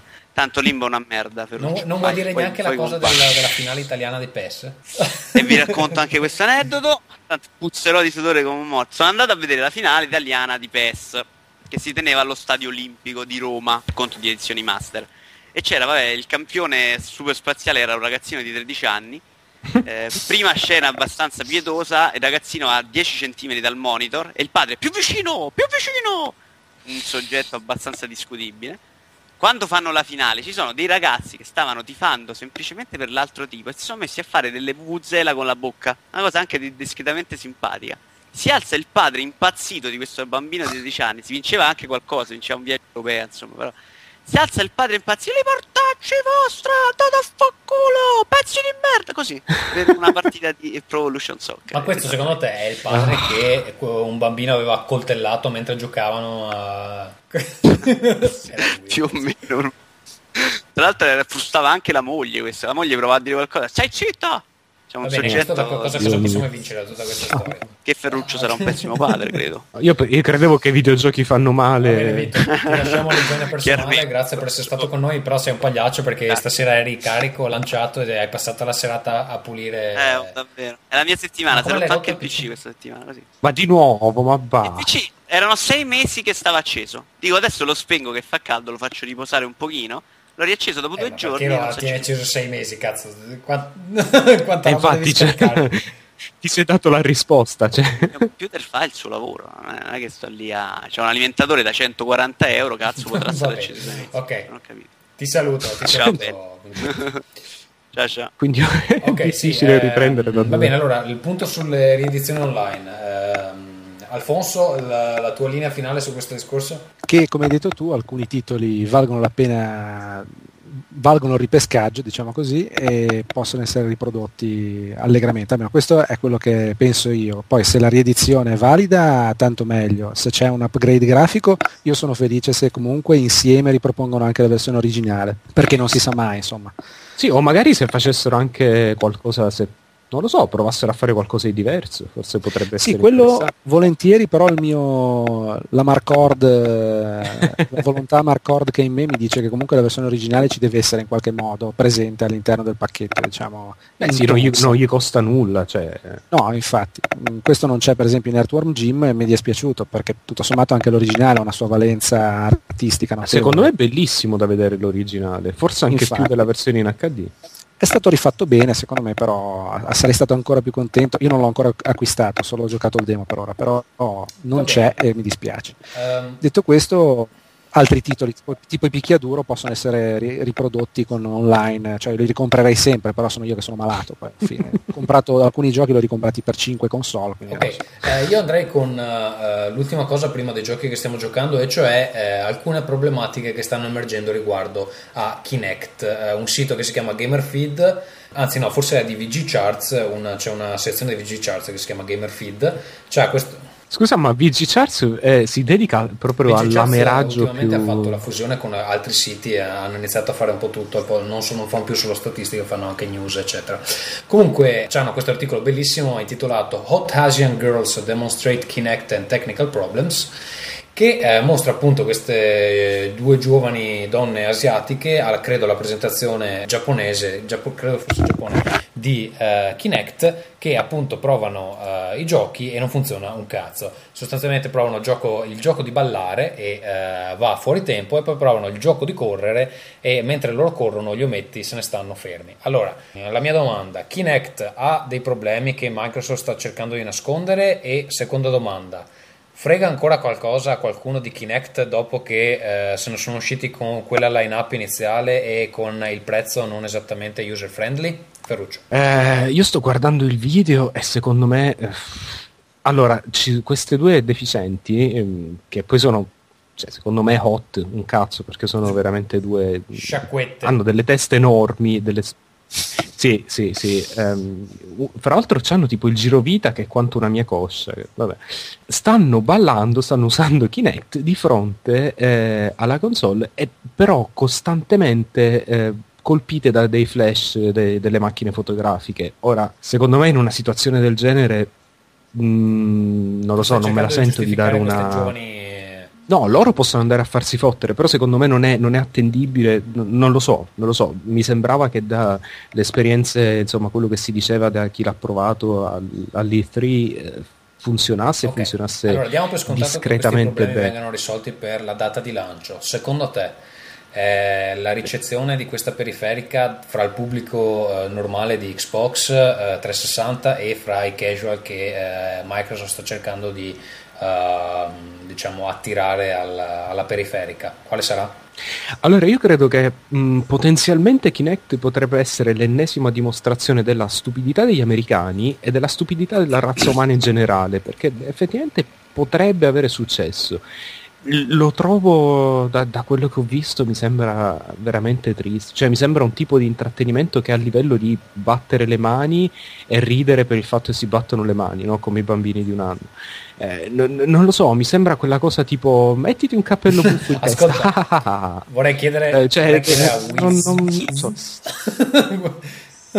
vorrei chiedere Wiz. Grandissimo. Lui, essendo padre di famiglia di appunto due bambine di 6 e 2 anni e essendo tu il target principale a cui Microsoft sta cercando di vendere sta roba, tu pensi che la tua famiglia si possa riunire davanti alla televisione a Sì, scusate, io fra l'altro ho giocato con Wiz, con Wiz e le sue, e- e- e una delle sue figlie a Little Big Planet, quindi le figlie di Wiz ti insegnano a giocare. le bambine di. Esatto. eh, le sue bambine mi insegnano a giocare a me? Sono più Vabbè, brave di te, ne sono Non lo sicuro. so, secondo me quella di due anni posso batterla.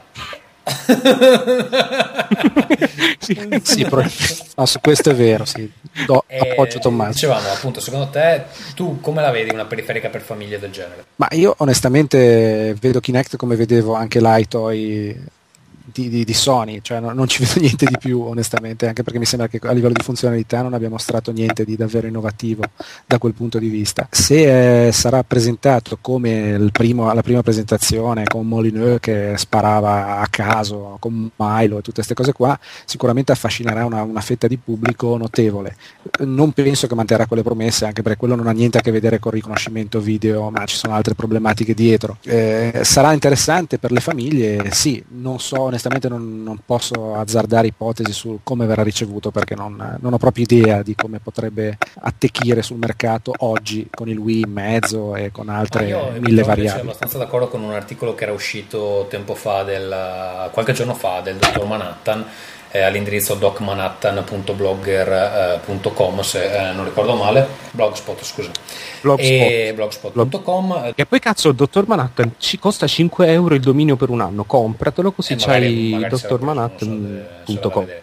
E niente, no, lui diceva che effettivamente, vabbè, è una cosa abbastanza ovvia, lui la diceva in maniera divertente, e cioè che eh, le persone che volevano un Wii, il Wii ce l'hanno. Chi, i casual che adesso volessero mettere le mani su Move o su ehm, appunto eh, Kinect, oltre al costo della periferica, devono sopportare anche il costo della console. Secondo me, le uniche persone che effettivamente potrebbero essere coinvolte sono i familiari di quelli che una PS3 o un 360 già ce l'hanno e quindi non devono comprarsi la console di base. Però secondo me, però secondo me, ehm, cioè, secondo me è verissimo, però allo stesso tempo io non vedo molto probabile l'idea di un, eh, che so, una madre che sa che il figlio ha la 360 No, no, ma il figlio, compra il figlio un la accessorio per compra la console. per, per i familiari, che gli dice mamma, papà, Ah. giocate anche voi a qualcosa. Però guarda, guarda, se fosse stata una console eh, standalone, possibilmente di, di- di Nintendo, secondo me avrebbe potuto avere Sì, un successo gigantesco. problema, credo. Quello è Esatto, una periferica, esatto. le periferiche Sì, sì. storicamente con pochissime eccezioni, tipo la balance board che ha avuto molto successo, ma sono sì,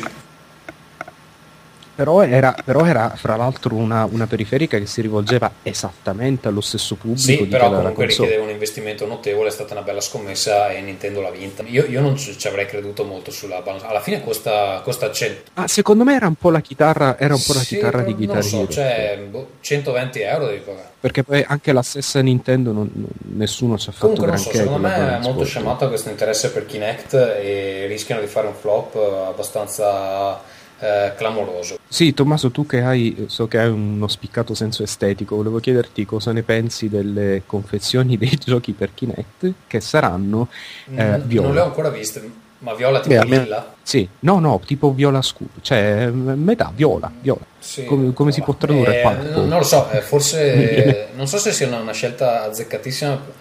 No, no, non Dopo- so, vabbè, a dopo parte il che verde fosforescente dei problemi di estetica, ma eh, di, di associazione dei colori anche, eccetera.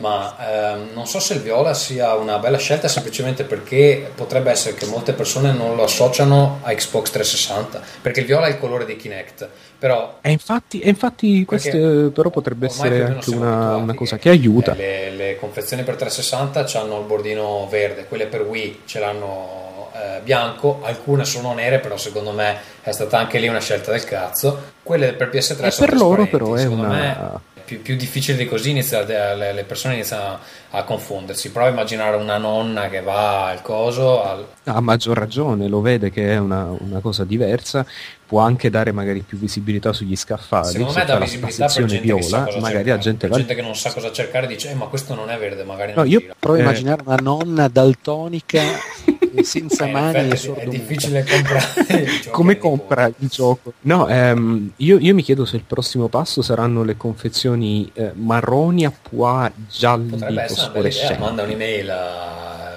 a Sony Per consider- Probabilmente mi assumono, no, ehm, la vedo più una roba alla che hanno Microsoft. Va bene, ok, direi stile- che allora la questione Kinect è risolta, nel senso che eh, a nessuno frega un cazzo di Kinect, eh, siamo tutti molto più interessati a parlare del colore dei giochi. Mm. Io prevedo che tu comprerai Kinect per quella merda del gioco di Ball. Eh, lo comprerai probabilmente a metà con la tua ragazza. Ma- Tanto siete dello Ascolta, stesso sesso e fate, siete proprio se io volessi fate comprarmi sia amichette. Kinect sia Move, dove le metto due telecamere sopra la televisione? Soprattutto chi te lo fa il mutuo per comprare queste, No, queste so, economicissime periferiche. Attenzione, c'è anche la balance, la, scusa, la, la Eh, sensor se bar di c'ha Wii e tre da posizionare da qualche parte. servono per posizionare tutte queste stronze. E scusami, e poi non ti compri l'intero set di Rock Band dei 3 Beatles abbiamo con eh, la tastiera e la batteria? resistito, però adesso che esce Rock Band 3 con la tastiera, lei suona il piano, quindi secondo me ce la facciamo. Ma poi tu sei la protesi della tua stessa minchia perché insomma compri l'Ips e non sì, compri ma Rock Rock Band. È difficile, poi io sono scordinato. Eh, Eh, lo so, non ci sono gli Allora, io ABBA, andrei con eh, i lo giochi so. trattati che qui eh, stiamo tirando per le lunghe e quindi facciamo partire la sigletta. Now play. Allora, eh, con Vito eh, in doccia che si sta eh, ripulendo finalmente dopo alcune settimane eh, in cui lo sporco si eh, insidiava in tutti gli anfratti del suo corpo. Diciamo alcuni giochi non, non non dobbiamo più discuterli e quindi andiamo con eh, il nostro amico Wiz che ci parla di Mario Galaxy 2. Eccolo lì. Allora, Mario Galaxy 2 è un gioco notevolissimo. La prima cosa però che salta all'occhio, ahimè, è il fatto che sia davvero molto molto simile al primo, a iniziare dalla schermata di introduzione al gioco, eh, le opzioni, gli effetti sonori, i controlli, tutto è esattamente identico. La grafica anche non è stata assolutamente migliorata ed è rimasta praticamente identica al primo episodio. I primi livelli addirittura han- hanno una grafica molto simile, ma direi anche tutto il gioco più o meno si svolge in ambientazioni che richiamano molto il primo episodio. Detto questo, abbiamo praticamente finito i lati negativi perché comunque l'esperienza è straordinaria, ci sono una serie di idee bellissime, vengono sviluppate molto bene. e I livelli risultano sempre comunque freschi, piacevoli, originali a loro modo. I poteri nuovi non sono tantissimi, però vengono utilizzati comunque per proporre situazioni sempre nuove e che stupiscono il giocatore e gli lasciano comunque quel classico sorrisino sulle labbra mentre sta giocando. Scusa, la, la resa grafica tu usi un pannello LCD di dimensioni... eh, Io uso un pannello LCD di 42 pollici Mm. che ha comunque un buono scaler interno, quindi mh, lui non fa così schifo come farebbe su altri pannelli. Tuttavia eh, il gioco comunque, eh, insomma, le scalette si vedono. Però, Sì, io, non- io non posso fare a meno di pensare quando ci sto, mentre ci sto giocando che mh, se fosse in HD sarebbe bellissimo. Sì, decisamente sì, però non è qualunque- comu- qualcosa che comunque detrae così tanto dall'esperienza. Ecco, fondamentalmente il gioco anche visivamente comunque è bello da vedere, non ha quei tecnicismi pazzeschi che puoi trovare sulle console più grandi, però eh, comunque ha delle, ha delle soluzioni grafiche a loro modo anche innovative se non altro su Wii ed è comunque sempre bello anche esteticamente, come stile, come, Sì. scelta, come scelta cromatica, è sempre molto piacevole. Ok, scusa, uno dei titoli per cui appunto mi, mi dispiace non avere un Wii a disposizione, sto guardandomi in giro se c'è qualcuno che me lo può prestare perché mi dispiace proprio saltare due mari di fila che di questo livello di qualità, ecco, eccetera. Scusa, stavi dicendo? No, aggiungo, aggiungo due dettagli, sulla, sul- uno sulla confezione che comprende un eh, DVD che praticamente spiega i primi passi nel gioco, proprio eh, il movimento in tre dimensioni o il salto o le varie mosse di Mario. E anche il gioco all- all'inizio parte in- bidimensionalmente, proprio come se volesse introdurre il giocatore da, da Super Mario, Sì, il famoso DVD che non... da, da New Super Mario, esatto. Scusa, il famoso DVD che non ha nessun senso perché Wii non può eh, far andare i DVD, giusto? sì, questo è il paradosso trovato di fronte a Nintendo e che ha voluto comunque affrontare. Uno ha bisogno di un lettore sì, per poter vedere quel DVD. E Sarebbe stato molto comunque, semplice. comunque mh, credo che i lettori DVD siano abbastanza comuni ormai. Assolutamente sì, però sarebbe stato comunque altrettanto semplice inserire questi filmati nel gioco stesso, volendo in una sezione Oppure a parte. abilitare il, Wii a, leggere i DVD, cosa che può fare benissimo se craccato. Sì, sì, Non assolutamente. Non ha nessun senso questa cosa. Poi credo, poi credo che eh, Super Mario, che Mario Galaxy 2 non, non occupi proprio 4 giga. Cioè, No, assolutamente, credo molto Va bene. Ferruccio Poi, invece... al- Scusami. Ah, Eh, prego. No, niente. uno- Poi volevo dire sulla, sulla difficoltà che è leggermente superiore al primo, ma comunque fino agli ultimi quadri si mantiene assolutamente accessibile, poi verso gli ultimi quadri si inasprisce per raggiungere poi le, le- le stelle diciamo aggiuntive che richiedono in effetti una buona dose di, di mane- di smanettamenti. di ecco. visseria. Ok, eh, direi. comunque i comandi tramite Wiimote sono molto... ehm, rispondono bene, insomma. Identici al primo, quindi sì, ottimo. Ok. Eh, Ferruccio invece parliamo del gioco con l'estetica più brutta di sempre, cioè eh, Mod Nation Racer. è, è un'estetica eh, a me piace almeno dal punto di vista dei molto, dei me- molto americana, diciamo. Eh, si rifai alla cultura dei vinyl toys, non so se conoscete queste- questi giocattolini di plastica, eh, spesso dipinti a mano, mh, dal costo osceno, perché sono fatti da famosi designers, probabilmente anche omosessuali. Questo gioco si ispira palesemente a questo tipo di, ehm, di estetica. Il gioco è un, eh, è un Mario Kart in pratica con un bel po' però di, eh, di roba aggiuntiva. Secondo me ha, ha le sue... Ha le sue... Parliamo di quello che i bambini da casa vogliono sapere. Come sono le piste che uno si può fare da solo e puoi scaricare i livelli degli utenti e so che gli utenti possono anche personalizzare l'avatar e le prime cose che hanno fatto erano Mario e Luigi, vero? Eh, naturalmente. No, eh, bisogna dividere la questione, secondo me. Innanzitutto, i personaggi, secondo me, sono molto, molto carini. Molto, cioè, è possibile fare personaggi molto originali molto facilmente e con, con ottimi risultati. E io, almeno personalmente, non ho assolutamente voglia di scaricarmi il personaggio del eh, Pip Boy di Fallout. Insomma, non, non mi interessa granché, mi interessa più fare qualcosa di originale, anche perché è veramente facile. Stessa cosa per i kart, si possono, si possono fare con un livello di dettaglio molto, molto, molto, molto approfondito, però si possono anche semplicemente mettere assieme con, eh, in 5 minuti. Eh, riguardo le piste, qua c'è la differenza fra quello che si può fare e quello che personalmente ho voglia di fare, perché una pista si crea letteralmente in 10 minuti e può essere anche una buona pista, cioè è, davvero facilissimo, in pratica basta guidare, fare la cosa per eh, scegliere l'opzione per eh, mettere le decorazioni automatiche ed è fatto. Il problema è che non lo so, magari è perché non sono un fanatico di giochi di guida, però a me di, cos- di fare la mia pista, cioè una l'ho fatta, però non è che me ne freghi granché. E in fondo ci sono, non- adesso non, non vorrei sparare un numero a cazzo, però lo farò, eh, ci saranno, non lo so, una trentina di piste del- degli sviluppatori. Non è che sento proprio il bisogno di scaricare quelle degli utenti. Ma non è una cosa tipo Little Big Planet che sono molto più creative, roba del genere.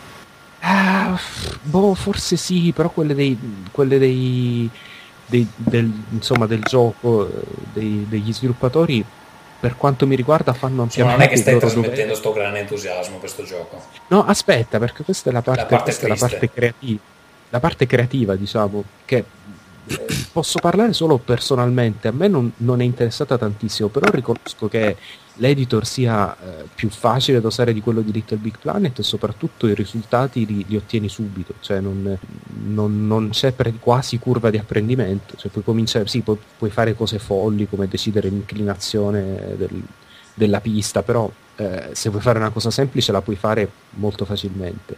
Il problema è che per quanto mi riguarda non ho un grandissimo interesse alla parte creativa in un gioco di kart, non, non mi interessa più di tanto, però la cosa dei personaggi è molto carina.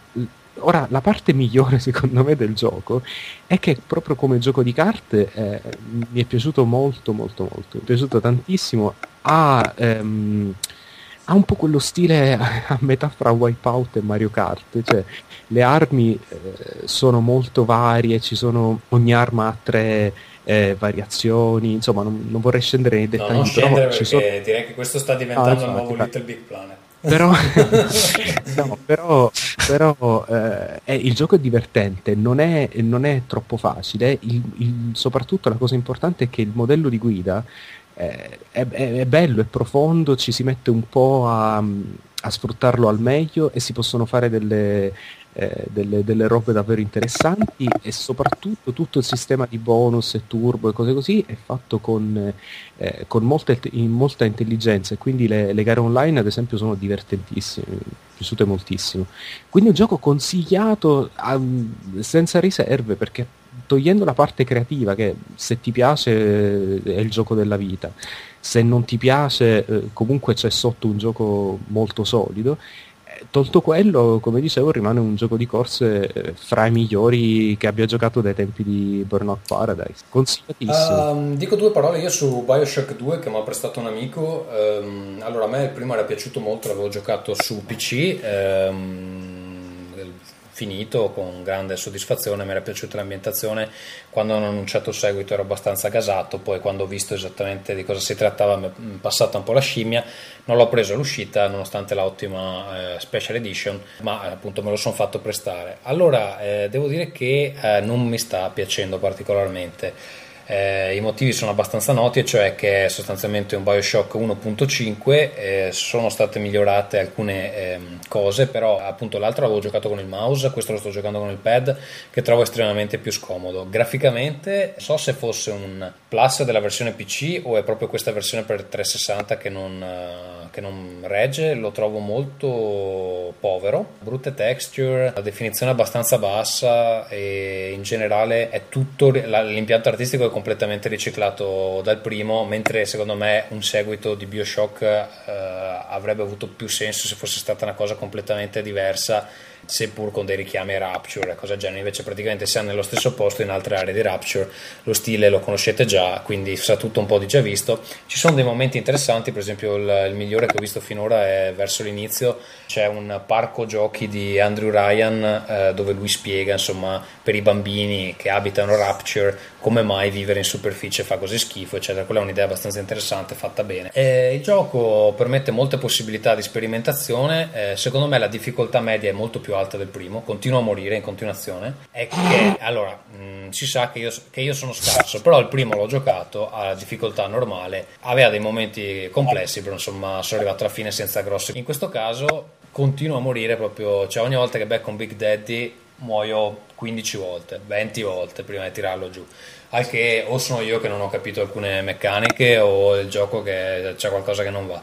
Non è nemmeno frustrante perché alla fine mh, si fa respawn, si continua da dove avevi interrotto e alla fine i, i mostri Insomma, li tiri giù. Hai provato ad abbassare il livello di non lo difficoltà? voglio abbassare perché è normale, mi sembra, perché poi quando metti facile alcuni giochi intanto ti precludono gli obiettivi e poi eh, quando li metti a facile poi sono son troppo facili eh, vabbè, eh, eh, non sono capace, eccetera. No, però mi sta passando un po' la voglia di giocarci. La storia, la storia non lo so, perché la, quella del primo era molto interessante, proponeva appunto questa um, visione eh, presa da Ayn Rand, di cui sto leggendo anche un libro, tra l'altro al momento, uh, Atlas Shrugged che non so bene come l'abbiano, l'abbiano tradotto in italiano. Atlas, mi, mi, pare che si chiami Atlas e basta in italiano. Il primo Bioshock si chiama Atlas, sì. No, no, dico il libro di Ayn Rand da cui, da ah, cui è stato appunto. preso l'oggettivismo su, su, su, su cui è basato Bioshock. Comunque niente, questa storia qui è ehm, sostanzialmente della presa del potere di eh, una eh, tizia che si chiama Lamb alla, alla spese di Andrew Ryan che si propone come una specie di sorta di divinità eh, che riunisce tutta la famiglia di Rapture. Sostanzialmente ripropone una sorta di comunismo, siamo tutti amici, dobbiamo aiutarci. Però io non ho, ho, giocato brevemente, insomma, il demo di, ehm, di, del primo Bioshock e non sono un, eh, un grandissimo fan, non, non, mi mai, non, mi è mai, sembrato molto interessante, però ehm, non, nonostante tutto, cioè, a mio parere, il seguito proprio puzzava di operazione fatta per, spru- per sfruttare primo, il successo del primo Bioshock senza, alcun, senza alcuna idea alla fine. Sì, no? allora ti dico, secondo me il problema di questo gioco è soprattutto per chi ha giocato il primo, perché per chi non l'ha giocato comunque molte cose sono interessanti.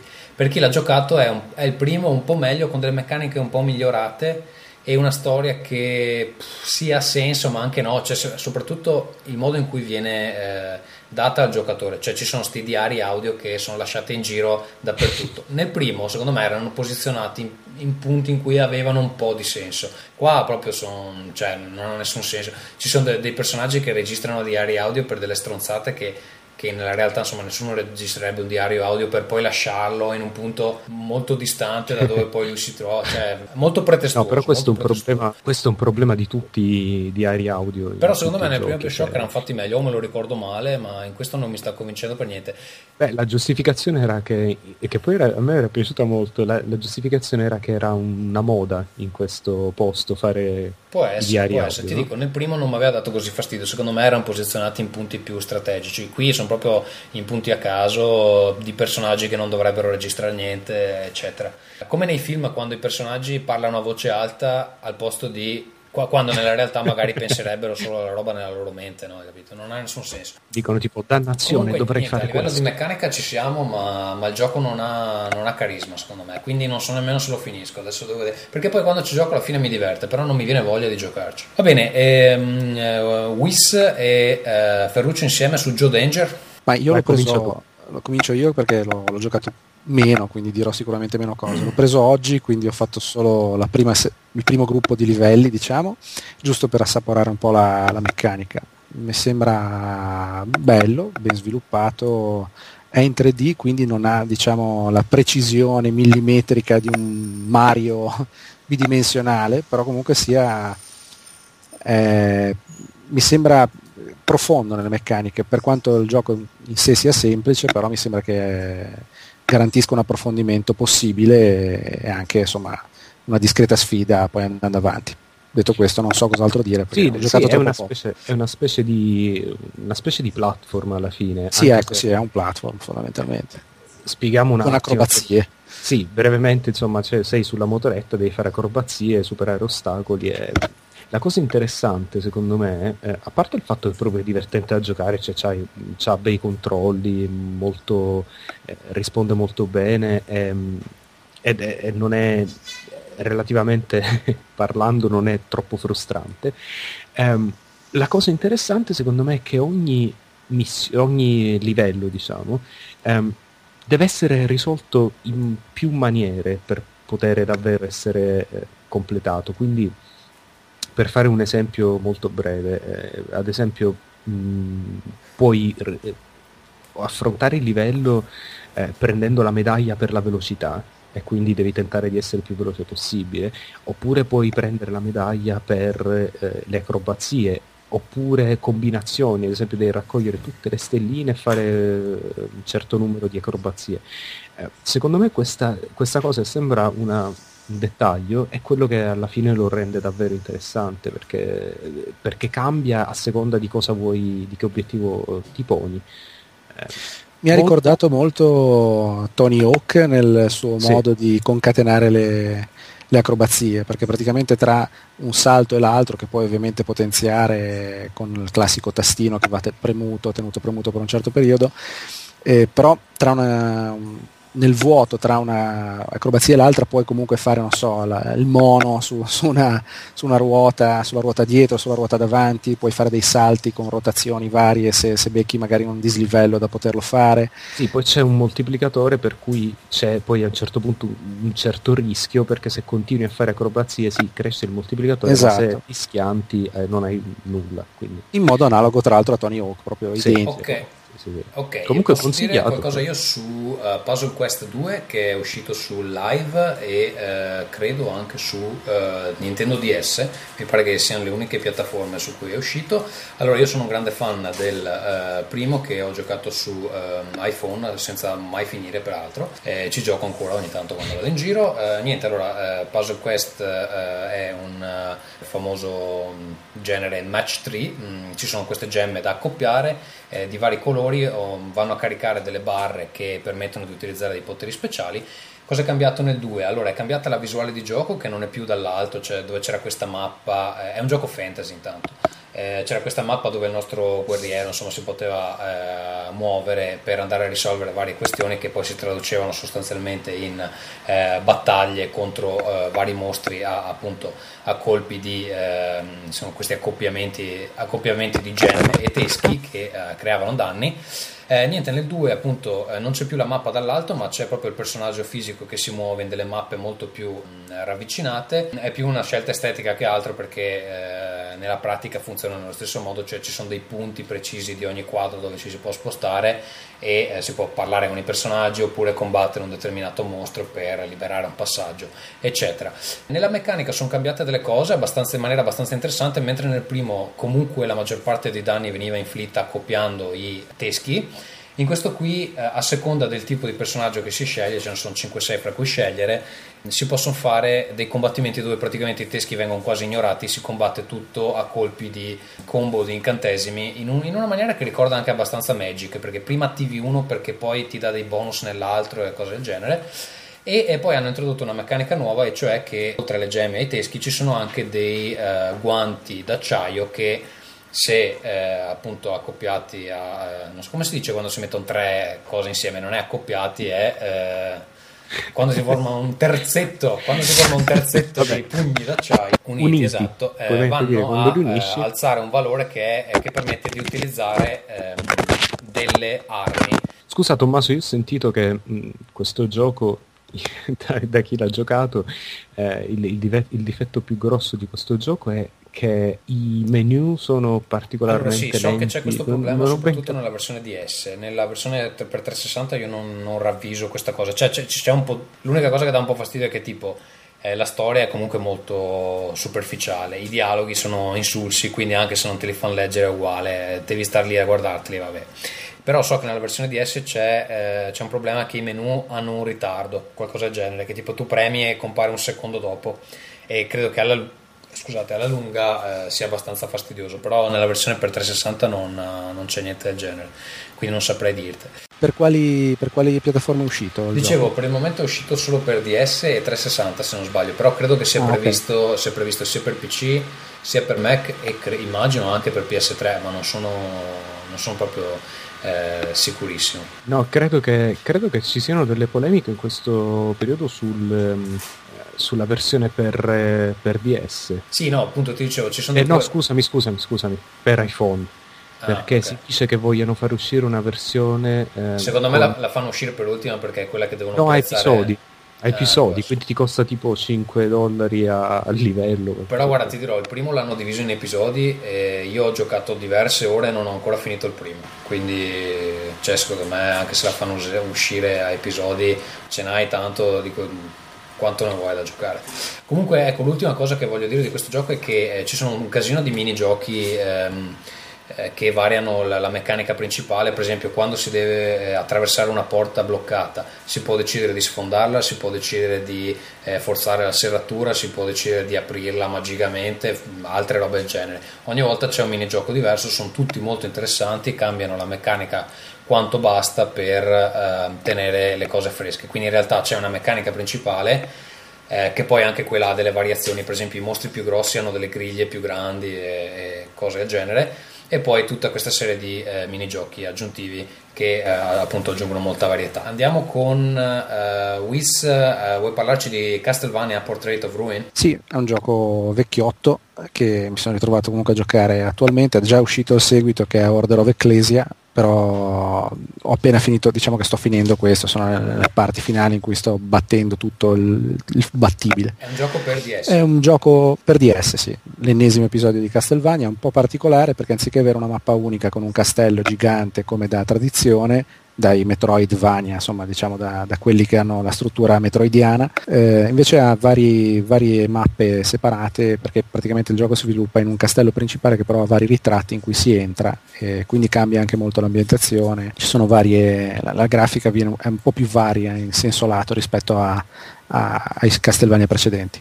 L'unica cosa è che la mappa quindi è molto più grande perché essendoci varie mappe che sono ovviamente più piccole del castello medio di Castelvania, però eh, sono comunque a livello lordo la, la mappa è più ampia, però ha anche una qualità media secondo me inferiore, cioè mh, è molto blando, ecco, non, è, non è molto rifinito, sebbene la grafica nel dettaglio sia bella, però è molto ripetuta, le ambientazioni sono molto simili, all'interno di una stessa mappa ci sono poche variazioni, quindi questo porta un po' a- Cioè, ad annoiarsi. Soffre un po' della sindrome Castlevania dove tutti i capitoli sono più o meno uguali e i nomi tra l'altro non, non aiutano nel distinguere?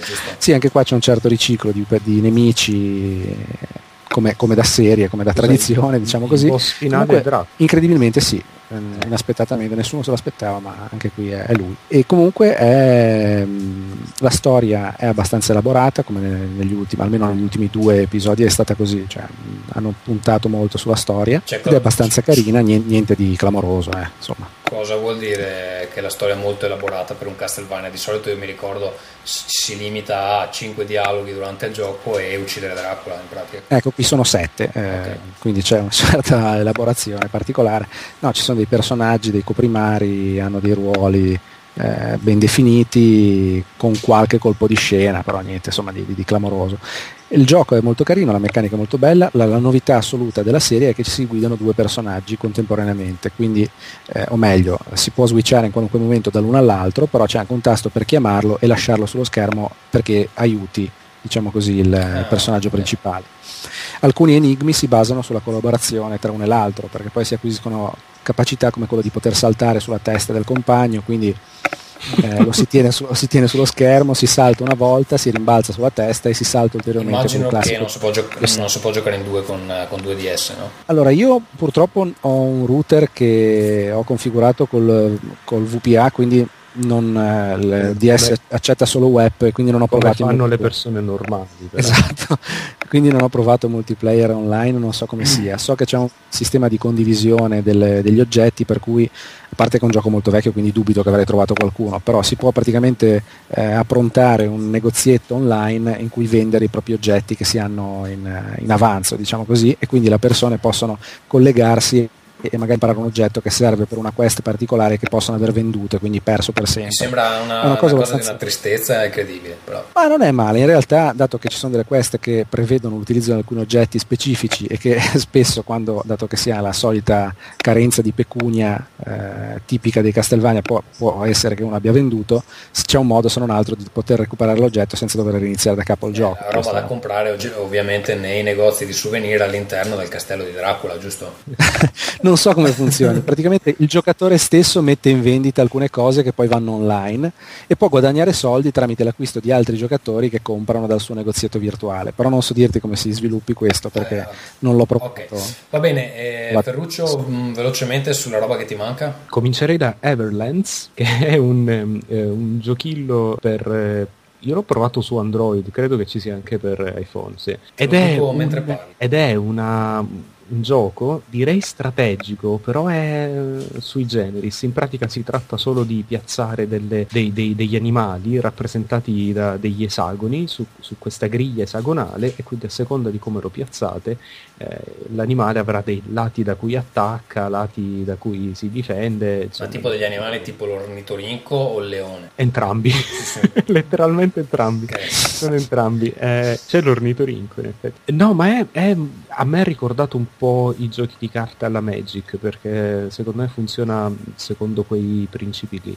È estremamente semplice, molto facile da imparare a giocarci e, e però c'ha una bella profondità che non sembra ma, ma ce l'ha. Ed è perfetto per le partite da Oh, guarda, classiche partite da 10 C'è minuti. anche per iPhone, costa Sì, sì. 1,59 euro. Provatelo, eh, secondo me è il gioco perfetto da metropolitana, proprio una partita dura meno di 10 minuti. Però eh, dagli screenshot che vedo qui sembra un po' eh, tipo le- non c'entra niente con Tetris, vero? Perché non, non scendono le caselle. No, no, no, no, no, devi piazzarle, eh, gli esagoni devi piazzarli Vabbè, in questa guarda, griglia. è convinto 1,59 euro lo compro immediatamente. Scusa, Ma sto perché- guardando un'immagine, c'è anche il gabbiano gigante tra gli animali, ho visto. Eh, quello è la killer application. È il, è il mostro finale. Scusa, Tommaso, scarica il demo magari. Dici? No, Comunque. dai, guarda, guarda, guarda, mi fido così tanto che ho speso 1,60 euro sul- sulla fiducia. Se poi fa cagare mi Oh, così tanto valgo? Ok. Ehm, il secondo gioco, e qui ne parlo proprio 30 secondi, faccio, faccio uso, pubblico, uso privato di mezzo pubblico, eh, Battlefield Bad Company 2, che è praticamente l'unico gioco a prezzo pieno che mh, finora ho giocato su 360, eh, in multiplayer è una delle cose più vicine a, mh, al sesso che abbia mai provato. no, è, è divertentissimo, mi sta piacendo davvero tanto e, e credevo che sarebbe stato molto difficile, sai, ormai sono passati tipo, non so, 6-7 mesi dall'uscita del gioco, credevo che sarebbe stata una scena proprio di stupro in prigione, sai, la prima notte in prigione di qualcuno che viene accolto dagli altri con violenze sessuali e, e invece no, e invece mi sono difeso abbastanza bene, eh, molto divertente, vorrei salutare tutti gli amici di TFP con cui ho giocato, Sì, ho, ho- ho avuto la stessa impressione anch'io, di solito vengo devastato dalle prime dei primi passi nell'online, vedi Modern Warfare 2 dove proprio anche non, riesco, non riesco neanche a collegarmi che mi hanno già espulso dalla partita praticamente. Invece lì mi sono divertito nonostante appunto fossi un totale neofita. Quindi... Sì, perché se, se giochi con un, proprio giusto un pizzico di intelligenza e con, eh, parlando con, con gli altri... No, si sente la squadra proprio. Sì, è sì, sì, sì. Ehm, e infine vorrei chiudere con Limbo, probabilmente ne dovremmo parlare di più, ma vabbè. Ma è quel gioco dove la colonna sonora causa problemi sessuali. La... C'è quella canzone Limbo Dance, no? Se non sbaglio. No, non c'è neanche No, la colonna è- sonora in limbo, se non sbaglio. No, direi che non è il gioco in cui bisogna c'è un bastone e devi passarci sotto, non è quello. È un, è un platform in bianco e nero, senza colonna sonora, con un'ambientazione da fiaba nel senso proprio classico, no? Avete presente le fiabe dei fratelli Grimm che sono robe spaventose, no? Tipo, citaci, Eh, citaci ne ricordo- due fiabe dei fratelli Grimm. Beh dai, quella là, Green Fandango, poi l'altra? Ah, il, eh, il pifferaio magico, che se ci pensate è una delle cose più crudeli che esistano, è, eh, al momento non mi viene in mente nient'altro, ma, ehm, scritte ah, molte, ma direi Biancaneve. È loro? Eh, eh, ma loro hanno riportato eh, fiabe germaniche, quindi Adesso controllo Ehm. perché secondo me stai dicendo una stronzata. Comunque, parlaci di limbo. No. Eh, no, quindi e Limbo c'ha questa, questa atmosfera un po' da fiaba molto molto dark con, eh, con alcune citazioni molto, molto culturali come il Signore delle Mosche ehm, ehm, Allora, qui. scusa, i fratelli Eh. Grimm hanno scritto Biancaneve, Cenerentola, i musicanti di Brema, il cane d'oro, che non so qual è, il principe Ranocchio, Hansel e Gretel, Cappuccetto Rosso, il pifferaio di Hamelin, Raperonzolo, stai veramente par- facendo una specie di e poi ce biografia ne dei sono alcune che si chiamano famo- Scura Terra, che non so qual è, e il lupo e i sette capretti. sì, sono Vabbè, famosi praticamente fratelli tutte quelle famose le ha scritte loro, ok. sì, sì.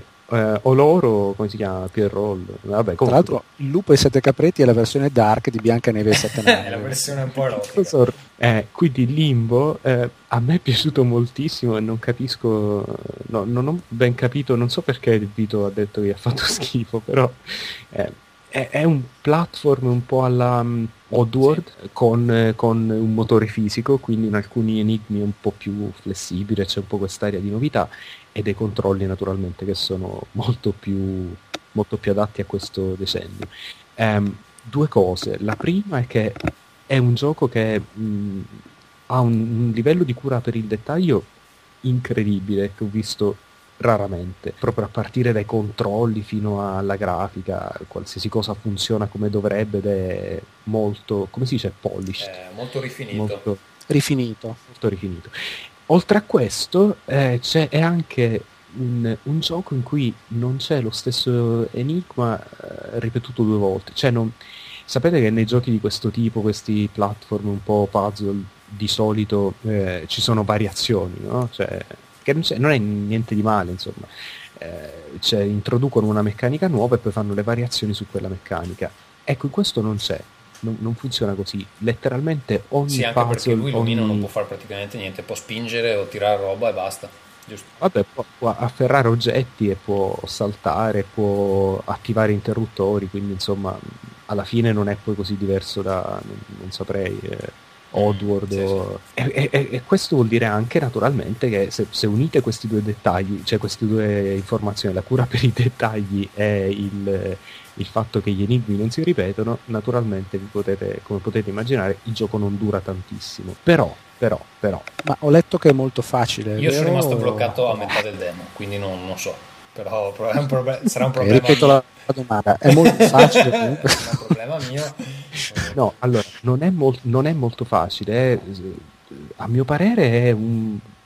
come, come dal punto di vista degli enigmi, cioè si muore spesso, eh. dal punto di vista degli enigmi secondo me c'è perfetta, il perfetto bilanciamento della difficoltà, perché non è, mh, non è troppo difficile, basta guardarsi un po' intorno, insomma, fare lavorare un po' il cervello, non è, non è Braid, insomma. Secondo me Braid aveva del difetto di essere a volte abbastanza ottuso, cioè nel- l'essere troppo Troppo astratto. troppo come si dice? Sì, sì, sì, non, non era cioè potevi stare lì ad analizzare la situazione quanto volevi finché non ti veniva l'intuizione, non, eh, non, non lo potevi risolvere. E qui invece mi è piaciuto molto, mi sembrano enigmi molto raffinati e, e, E basta, ben fatti, ben diciamo che congegnati. basta così, grazie. Va bene, e questo. ultimo gioco, poi andiamo alla famosa rubrica Barile esplosivo ti stimo. Ho Ah, giocato un po' a mia. Deathspank, eh, nuovo gioco di Ron Gilbert, eh, se ne è parlato in giro, è sostanzialmente Torchlight, però divertente. Vuoi dire Sì, Diablo? cioè Diablo, però con eh, un personaggio principale che fa delle battute e ehm, dice stronzate la mattina e la sera. Eh, cosa c'è da dire? Non ho giocato tantissimo, credo di aver fatto un due ore, magari forse tre. eh, non so quanto duri in totale, credo che sia almeno 5-6, quindi boh, sarò verso la metà, magari forse anche un po' prima. Niente, è, è una versione semplificata di Diablo. Le parti divertenti sono relegate sostanzialmente ai dialoghi, dove appunto a volte ci sono anche delle scelte un po' alla Monkey Island. C'è comunque un sacco di eh, come si traduce loot da fare. S- Ehm, sacche- sì, saccheggio Raggranellare. Di, eh, di, Saccheggio, ehm, sì. Eh, items eh, varie che si possono equipaggiare, quindi praticamente passerete metà del tempo nei menu a cambiarvi arma, a mettervi delle armature più belle, cose del genere. La cosa positiva è che ehm, i menu sono, eh, soprattutto le descrizioni degli oggetti, sono molto divertenti, quindi diciamo non è una, una rottura di palle. Scusa, Tommaso, il gioco, il gioco no, è il difficile. gioco non è difficile, il gioco è fattibile, mh, per, perlomeno fino a dove sono arrivato. Io sono molto interessato al gioco, però vorrei capire se la meccanica è rifinita Allora, è, o è se era sostanzialmente una collezione di raffazzonata. queste. Tu vai dal contadino e Deathspank che è un po' questo personaggio col mascellone eh, tipo super tipo Capitan America ma stupido, no? Che gli fa, che gli fa Welcome peasant, uh, how can I help you today? Eh, roba così e il, il- il contadino gli fa ho perso la mia- il mio aratro, me lo puoi recuperare che è caduto nel lago infestato dai, dai goblin e, Deathspank eh, gli dice non ti preoccupare vado subito e quindi Cioè, ma un po' tipo, non so se hai presente il personaggio, il capitano Quark di Ratchet and sì, Clank. sì, è un po', eh, ho giocato solo il primo, mi pare che c'è anche nel primo, non è quella specie di Buzz Lightyear. Sì, sì. Sì, esatto, un, po', un po' come quello, esatto. Quindi sì, è un personaggio stupido molto che, che usa tutte queste parole, tipo ogni stronzata che fa è una roba, tipo saluta, saluta il, eh, il Goblin merdoso e lo chiama Mighty Goblin, e roba del genere, no? È un po' tutto così. E invece le, le meccaniche d'azione? Che tu vai in giro, hack and slash, assomiglia, assomiglia anche se vogliamo un po' a Castle Crash, perché tu praticamente Però sapevo che c'era un- una cosa interessante per cui potevi combinare no, vari no, poteri. puoi combinare gli oggetti, un po' alla Monkey Island, ci sono dei punti No, no, no, che Ah, puoi sì, fare gli ehm, attacchi. allora, prati- eh, praticamente combinati. ogni bottone corrisponde a un'arma fino a 4, i bottoni della ehm, eh, front insomma, del pad e sostanzialmente cambiando arma ad ogni attacco sì, ci sono delle combo insomma, che fanno più male. Questo per scoraggiarti dall'utilizzare sempre la, la stessa arma. In realtà non è che la differenza sia molto si noti particolarmente. Sì, insomma, l'utilizzo degli oggetti è un- ah, in alcune parti è fondamentale perché per esempio c'è una quest dove senza un certo No, scusa, non, non Vabbè. spoilerare. Comunque dicevo, in in alcune parti bisogna utilizzare gli oggetti in maniera un po' intelligente, non è Monkey Island diciamo, però in alcuni punti appunto ci sono le risposte multiple e eh, in realtà portano più o meno tutte dalla stessa parte, cioè è più per leggersi le stronzate, ma tipo, cioè le scene sono che tipo lui va da una mucca e eh, inizia a fargli Good day mighty cow e, e la, la mucca, la mucca gli fa "Moo", così e lui sta lì a ascoltare e gli fa "Mmm, very interesting e la mucca gli fa no moo e lui, lui gli fa "Mm, go on e, è tutto così insomma c'è, c'è, c'è sti dialoghi surreali un po' è divertente è un gioco È un gioco di mucche. What a woodchuck, woodchuck, woodchuck. sì, aspetta Monkey Eh, Island. Sì, ha un po' sto umorismo la Monkey Island, magari a volte è riuscito, a volte un po' meno. Comunque è carino. Eh, 1200 punti è rifinito abbastanza, secondo me li vale anche. Va bene, direi che abbiamo concluso con mm, i giochi che eh, stiamo giocando. Vito aveva da parlare di anche una roba che si chiama Hands of Grid, che non so cos'è, però ce ne parlerà la prossima volta. Andrei a eh, Barile Esplosivo Ti Stimo, la vittima ovviamente è il nostro amico Alfonso. Barile esplosivo ti stimo. Allora, oggi eh, non abbiamo avuto tempo di contattare Luigi Marrone che di solito ci prepara le domande perché sarà anche in vacanza e eh, abbiamo deciso di registrare all'ultimo, quindi ci siamo arrabattati eh, io, eh, Ferruccio, poi sono arrivate alcune domande dai nostri ascoltatori. Sono in totale 6, sono abbastanza lunghe, quindi mettiamoci di eh, buona lena. Sì, possiamo fare co- così, io leggo le prime Eh, tre.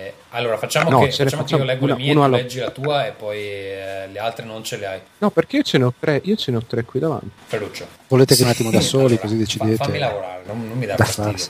Io leggo le mie, poi tu ti leggi la tua e poi io leggo le altre, va bene? E io c'è, coglione, ce ne ho due. Va bene, allora leggi le mie, leggi le mie. Oltre alla mia, oltre alla le mia. Oltre alla le mia, mie. ci sono due che mi hai mandato tu. delle cose? Stai creando un climax di, di tensione, vabbè, vai. Visto cazzo. Stai giocando all'ultimo Devil May Cry. Dopo l'ottantesimo tentativo, stai per fare un S-rank con punteggi da top 10 mondiale nel livello più difficile del gioco. Proprio alla fine del livello, tua figlia per scherzo stacca la spina dalla presa.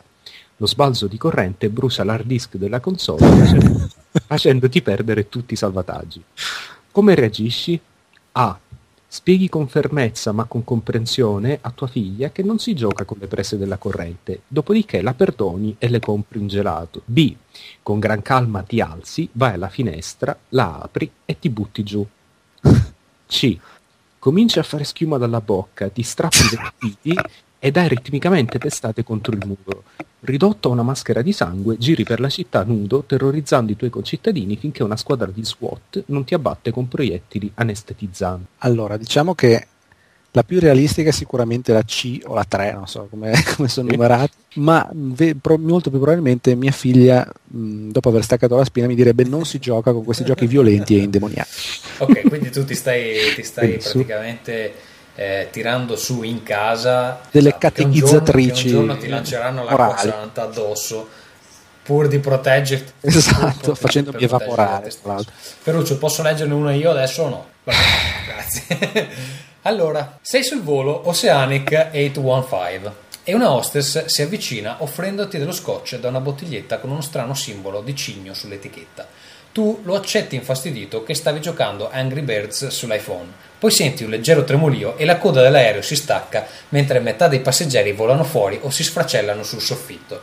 L'hostess si aggrappa a te urlando. Cosa fai? A. La scosti gentilmente dicendo Donna fatti in che ho caldo. B. Accetti la sua presenza con noncuranza a patto che ti lasci superare il livello di Angry Birds. C.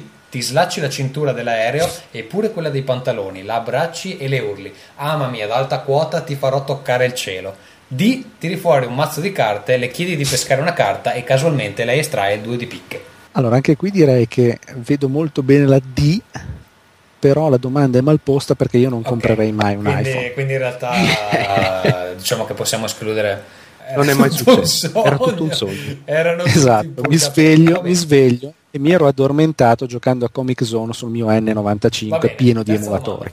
Eh, Ci ricolleghiamo al sogno perché stai facendo un sogno erotico. Ecco. Sei Faith di Mirror's Edge e stai correndo in un mondo bianco e arancione di parallelepipedi. Quando puoi ti tocchi le tette perché hai scoperto che la cosa ti rende più aerodinamica.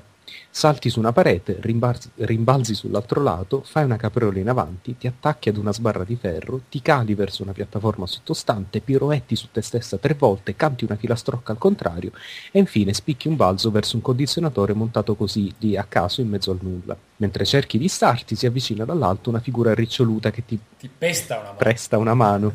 Ti pesta una mano. È Cristiano Bonora, invidioso del tuo record mondiale in un'altra mappa. Cosa fai? Gli urli addolorata. Sto giocando a livello facile. Non posso competere con te, mio sommo maestro e redentore. Gli ricordi la recensione di B. Questa è la B, scusatemi, scusate, quella era la A, questa è la B. Gli ricordi la recensione di Bioshock 2, sapendo che tanto Cristiano non capirà a quale pezzo ti riferisci, anche se l'ha letto in due diverse occasioni. Così facendo lo distrai e ti lanci verso di lui con un calcio in prima persona. C. Essendo che stai sognando un videogioco dell'altro sesso, quindi tutto è possibile, dai una spinta con i reni, gli afferri l'altra gamba sulla quale ti issi, dimentichi la mano sotto alla sua scarpa, poi fai una mezzaluna in avanti, Hadouken, lanci tre stelline ninja e lo finisci con un colpo di katana ispirato a Ryo Hayabusa. Allora, premettendo che due persone si stanno malmenando qui sotto casa mia, quindi ho perso parte delle Non sono le tue risposte. figlie che fanno Che anche, che anche, No, sono una coppia in cui lui sta Ma urlando no, di tutta lei. scusa, facciamo- Che anche- anche in tema di poi magari questi si ammazzano e noi ci abbiamo le prove e lo mandiamo a studio aperto. Dunque, direi che sicuramente lo inviterei a fare una partita a Street Fighter 4 e lo batterei con due perfect in uno stesso la- match. l'opzione D che ovviamente non esisteva. Le altre non lo sentite. Poi abbiamo le domande che ci sono state inviate da Cristiano Bonora. Allora, ce le ho qua io. Eh, la domanda è: Non sono un fanboy PS3. Per dimostrarvelo, adurrò di possedere anche un Xbox 36.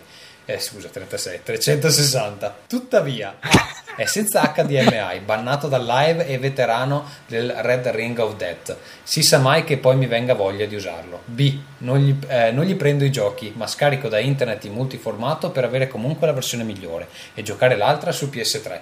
C. Ho scaricato le pile del pad e mi sono sempre dimenticato di rimetterle in carica. D. Sentite, nella vita ho fatto cose peggiori, pensate che ho anche comprato un Wii. Ecco, direi che sono tutte e quattro Quindi vere, quindi Cristiano ti non sono imbarazzo della effettivamente. scelta. Cristiano mi conosce benissimo, quindi ha, ha dipinto un impietoso. ritratto Eh, molto quinta domanda, realistico. credo. Siccome sono un Esatto. giocatore molto esigente, prima di procedere all'acquisto di un gioco dal PS Store, PlayStation Network Store, eh, mi assicuro che soddisfi quale dei seguenti restrittivissimi criteri. A. Deve generare delle immagini a schermo.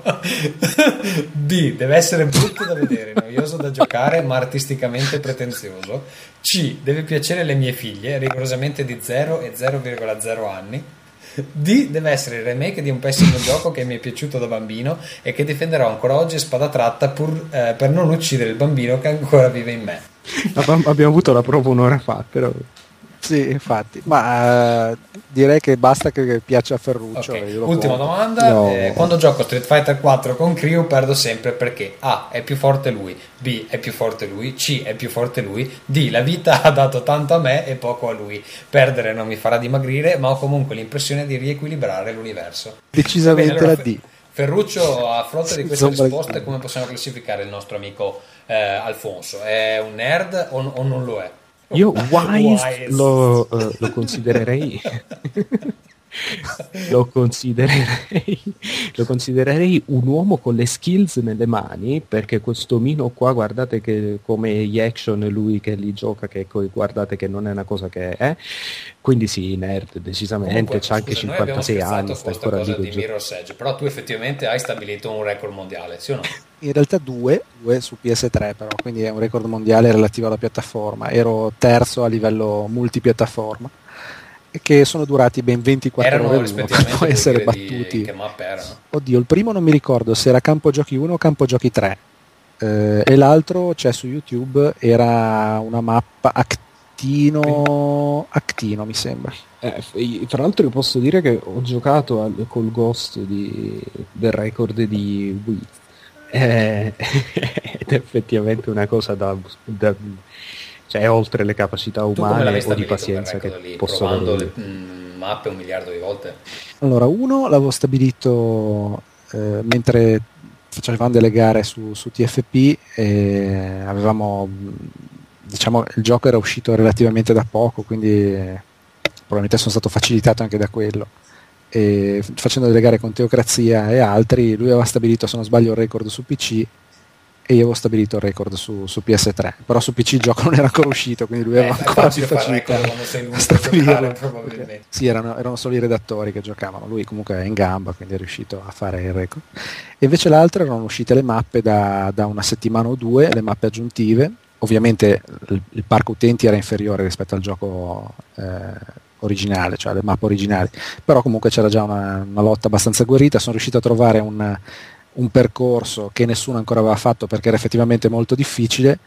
Io ero riuscito a percorrere, c'è anche un video su YouTube, eh, sul mio canale Wiz76, eh, che dimostra il, il record mondiale. Ho battuto nello stessa giornata più o meno tre volte il mio stesso record, quello lì è il video se non sbaglio o della seconda o della terza volta che l'ho battuto. E poi mi sono fermato, è rimasto tale per mi sembra 24-48 ore e poi un altro utente ha trovato un percorso bene. ancora più estremo. e riuscito a congratulazioni per i tuoi record di 24 ore.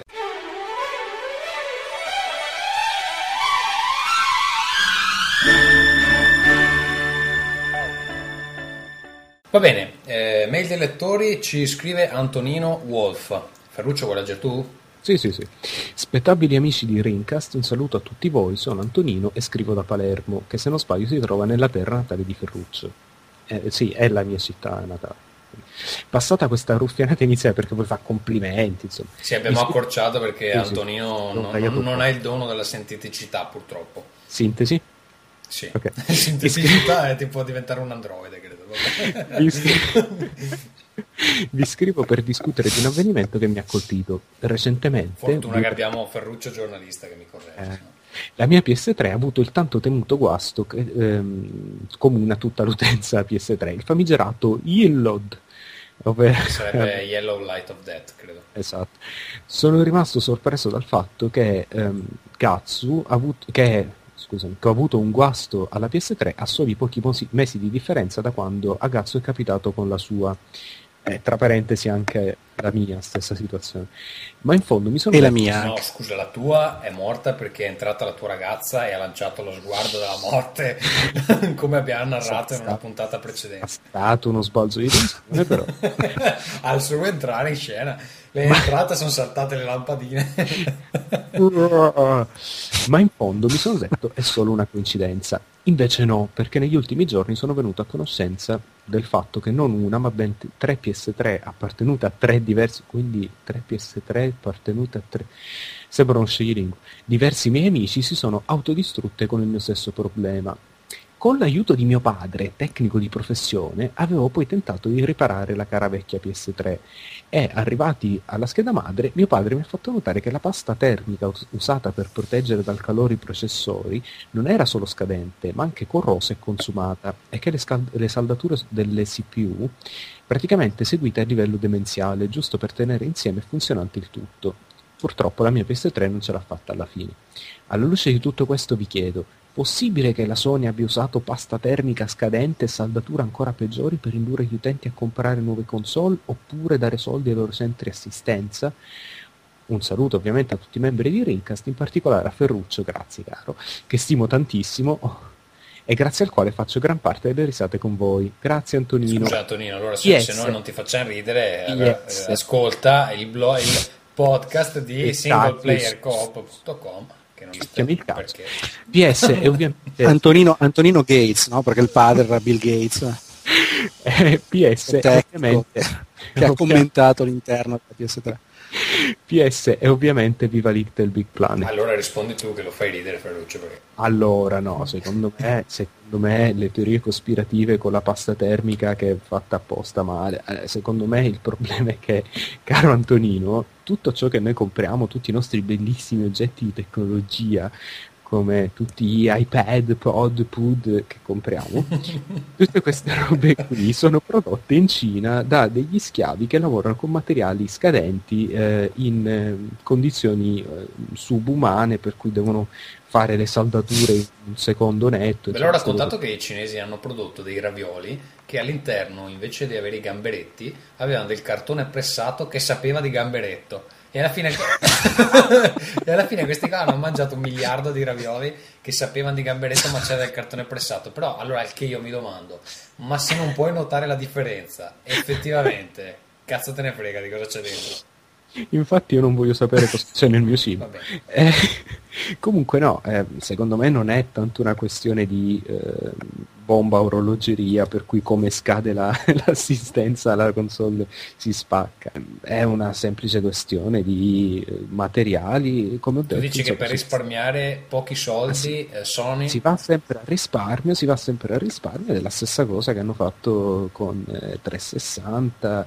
Poi considerate anche che Sì, comunque l'Ilod ha avuto meno, meno riso- diciamo, risonanza mediatica, però mi sembra che sia abbastanza diffuso. Cioè, io non, Sì, non conosco sì. una 60 giga che sia scampata No, all'Ilod. i tre partecipanti di questo podcast hanno Mi pare che avuto... tutti, anche Vito, anche quello di Vito deve essere morto. Sì, sì, sì, sì. Quindi, quindi sì, Sì, credo che effettivamente Sony è riuscita a controllare meglio la, la- la questione è mediatica. successo, è cominciato a succedere dopo. Cioè, probabilmente non è, è il problema di quello che diceva lui delle saldature. Però non non è- lo so, cioè, scusa, alla fine se devi risparmiare su qualcosa, so, sulle saldature vai a risparmiare, che quando si spaccano quelle sicuramente la siamo, macchina non noi non siamo ingegneri, non sappiamo come, come si può essere che queste saldature siano fatte in questa maniera perché si risparmia più della semplice saldatura, non lo so, non lo so. Però no, io, io Non lo so, ma anche tutta la questione Xbox è allucinante se ci pensi, cioè 40 revisioni della console e la console Allora, io, Così, io ma la comunque, io comunque ho una spiegazione perché ho lavorato in passato per un, eh, un lavoro estivo, lavoravo in una catena di montaggio, non so se questa storia l'ho già raccontata, comunque eh, che faceva eh, diciamo stufe eh, elettriche e condizionatori per una nota azienda italiana che produce queste cose. E eh, la catena di montaggio passava in maniera talmente veloce che gli operai eh, ovviamente a volte non riuscivano a stare dietro i pezzi. Se tu non riesci a stare dietro un pezzo, magari quel bullone che non riesci ad avvitare, a un certo punto dici affanculo e lo fai passare anche se non è avvitato. Al che succede che a casa della gente, poi quello che si porta a casa, la tua stufetta che tu non hai avvitato, magari l'accende, gli esplode in faccia e muore. E quindi è, è colpa del... eh, Quindi stai dicendo che il 360 si rompeva perché è una No, stufetta che, costruita che magari, che magari appunto le condizioni di lavoro sono quelle che sono. Questi qua al posto di saldare bene fanno delle saldature con lo sputo e magari devono fare mille pezzi nel tempo in cui se ne possono fare, che ne so, 700 e, le fanno, fanno Oppure, da soli. oppure che so, il sistema magari tollera che, so, che ci siano tre errori nelle saldature, ne fa quattro statisticamente, cioè queste cose qui. Io mm, quando c'è un problema, io, la mia- il mio consiglio, e questo vale per qualsiasi cosa nella vita, è se la prima cosa a cui pensate è una cospirazione, eh, lasciate stare, probabilmente è un'altra cosa. Cioè, la situazione più semplice non è mai la cospirazione, quindi Va bene. non credo ci sia... Andrei con la seconda email. eh, Agnoli Andrea dice: Complimenti sinceri e non sto scherzando. Ho appena effettuato una donazione per l'ottimo lavoro, quindi grazie ancora Andrea. Anche se il termine lavoro forse non rende l'idea della passione che trasuda le vostre parole, quindi dovete leggere questa mail, cosa che eh, stiamo facendo. Ammetto che la prima volta, no, che la prima volta che vi ho ascoltato non ero molto convinto, è successo recentemente per via di una mancanza del nuovo podcast di multiplayer e di gaming, eh, gaming Effect. All'inizio la cosa che più mi ha colpito è stata la cadenza estremamente riconoscibile per me che sono su vicino di casa, abito a Mogliano Veneto, del buon Tommaso. Ed essere sincero, il tono di Vitto non è che mi piacesse molto, mentre Ferruccio mi è stato simpatico da subito. Ferruccio ormai è un tripudio di, di fan. Eh, perché... Ma poi Vito si attira l'odio perché Roma ladrone. insomma. Sì, Ma scusa, non l'hai editate Ferruccio le mail? L'ha Infatti. Ferruccio effettivamente, me- mentre, Eh, allora, mentre io, cioè, mentre io non guardavo. si spiega Quindi secondo me ha aggiunto queste frasi. Eh, Ascol- infatti, perché non mi pareva che ci fossero. secondo me. Ascoltando però questi ultimi tre podcast, l'ultimo purtroppo orfano di Ferruccio ma con il bravissimo Fulgenzio, ho trovato veramente molto interessanti e in, pa- eh, in molte parti condivisibili le vostre impressioni. Da vecchietto del settore, poi vabbè, parla della sua esperienza, dice "Eh, per questo, vista la vostra giovane età, insomma giovane, all'inizio non pensavo di poter trovare dei punti di contatto, cosa che trovo più logico ad esempio nell'ascolto del podcast di Gaming Effect visto l'età più simile alla mia che si avvicina di molto ai 40 e invece mi sono trovato decisamente in sintonia con molti dei vostri commenti soprattutto con eh, Fulgenzio e eh, Ferruccio Ah, io adesso non vorrei dire però non so se i ragazzi di Gaming Effect sono più verso i 40 forse sono più verso i 30 Esattamente come sì, noi. meno- secondo me hanno la nostra età. Forse alcuni sono un po' più vecchi, non sono sicurissimo. Comunque, eh, bando alle ciance e passo alle domande che in realtà sono semplici curiosità personali. Che ci fai in Finlandia, Tommaso? Se l'ha già detto in precedenti podcast, ricorda che vi seguo solo da tre podcast. Ferruccio e Vito lavorano nel settore dei videogiochi perché non tieni come ospite fisso Fulgenzio, la sua competenza è notevole e eh, ha una conoscenza, oserei dire, enciclopedica del settore. Saluto infine a Ferruccio un in bocca al lupo. Capisco la tua situazione visto che mio figlio non ha ancora due anni. A risentirvi presto al prossimo podcast. Allora, cosa ci faccio in Finlandia? Mm, molto velocemente perché l'ho già spiegato.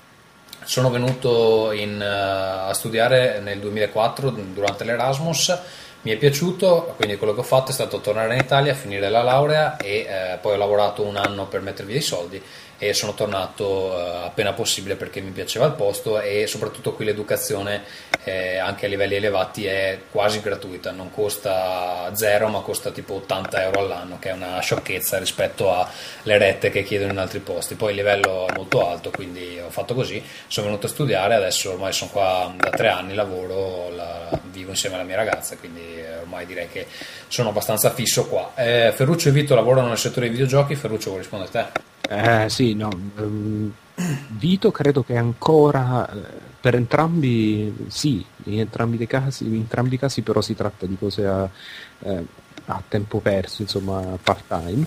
Eh, nel caso di Vito non, non so se ancora Sì, si di scrive, sì, io, sì, io dal punto di vista professionistico ho smesso qualche mese fa, però per una decina d'anni sì. Eh, Vito fa, mi pare, collabora con Edizioni Master come a tempo perso. Di lavoro vero ha un- un'officina che credo faccia infissi per finestre, non sono sicurissimo. Comunque fa Sì, una cosa sì. del genere. Sì, Io, io- Confermo, io invece, io invece sono un orribile marchettaro, lavoro nel mondo del, ma- del marketing, cose brutte, cose di cui non essere Io fiero. scrivo, sostanzialmente, è il mio lavoro principale. No, Tommaso, Tommaso è nello stesso settore, anche lui nel marketing, anche lui una puttana. Io, sono- io ho a che fare in qualche modo col mondo dei videogiochi perché facciamo, sono una ditta che fa impianti antincendio e quindi diciamo che anche noi serviamo per spegnere le 360 che vanno a fuoco. Ma tu e il tuo lavoro specifico qual è? Io sono nell'ufficio tecnico di, una- di un'azienda che appunto si occupa di impianti antincendio, estintori, quindi comunque antincendio a tutto tondo e quindi progetto gli impianti antincendio navali, civili, eccetera. Cioè faccio i disegni prevalentemente, però in, in parte anche mi occupo della progettazione. Eh, cazzo, hai detto impiegato, però... Sei una specie di, Eh, sì, sei sono una specie di eroe della gente, Sì, della eh. gente comune per strada. No, però cioè, fai cose che sono utili il doppio di quello che facciamo io e, e Tommaso messi assieme. Cioè.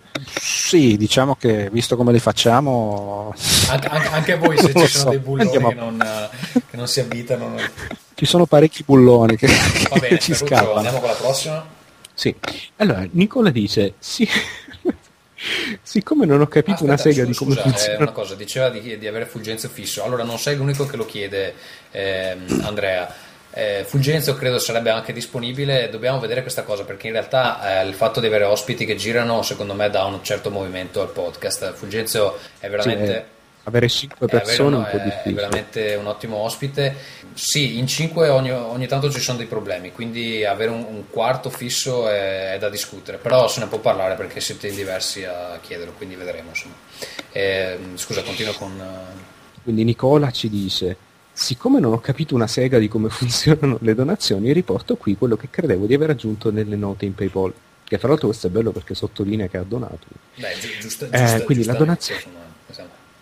La donazione per il portale anche se abuso dei vostri servigi principalmente per Rincast e Babel. Dono perché ci sta eh, e per la causa, ma intanto che ci sono ne approfitto per buttar, eh, per buttar là alcune richieste inutili, in quanto tali ignorabili tranquillamente. Nessuna canzone per carità. Gatsu, almeno una volta, posa la caciotta durante la registrazione aiuterebbe anche per le maniglie, che fanno tanto bene all'amore, eh, tanto quanto la donna baffuta piace. Questa è una frase un po' complessa. Comunque sì, questa puntata eh, Tommaso non ha mangiato. No, ho mangiato, ho mangiato durante una pausa, quindi non ho mangiato in diretta. Ma in realtà è perché Ah, sono a dieta, perché gra- quando sono venuto in Italia per le ferie, che le mie sono già finite, eh, sono ingrassato 3 kg in due settimane, quindi ho dovuto correre ai ripari perché non era il caso. Poi come tutti voi avete visto nel- nei video del Giappone, Eh, cioè, Tommaso è un ciccione di merda. Secondo me sono un ciccione con un certo stile, però comunque. sì, quello te lo riconosco. Eh, Ferruccio, in bocca al lupo per il parvolo, grazie. Eh, a te chiedo solo di registrare una puntata un po' meno incazzata. So che il tempismo non è perfetto, di solito l'aumento di numero in famiglia nei prossimi mesi porta alla luce il serial killer che è in noi, ma tant'è io ci provo lo stesso. No, qua voglio Ferruccio, dire, scusa, la scorsa puntata... dobbiamo chiudere molto in fretta perché stiamo superando le tre ore e dopo le tre ore è impossibile da montare poi- no, comunque volevo dire che nella puntata della posta non ero incazzato, era uno scherzo. eh. Vincenzo, vabbè, Vincenzo non è qua, eh, nulla, quindi buone ferie a tutti. eh, ciao. Tra l'altro, eh, brevissima nota, la puntata della posta è un grande successo, quindi probabilmente da rifare.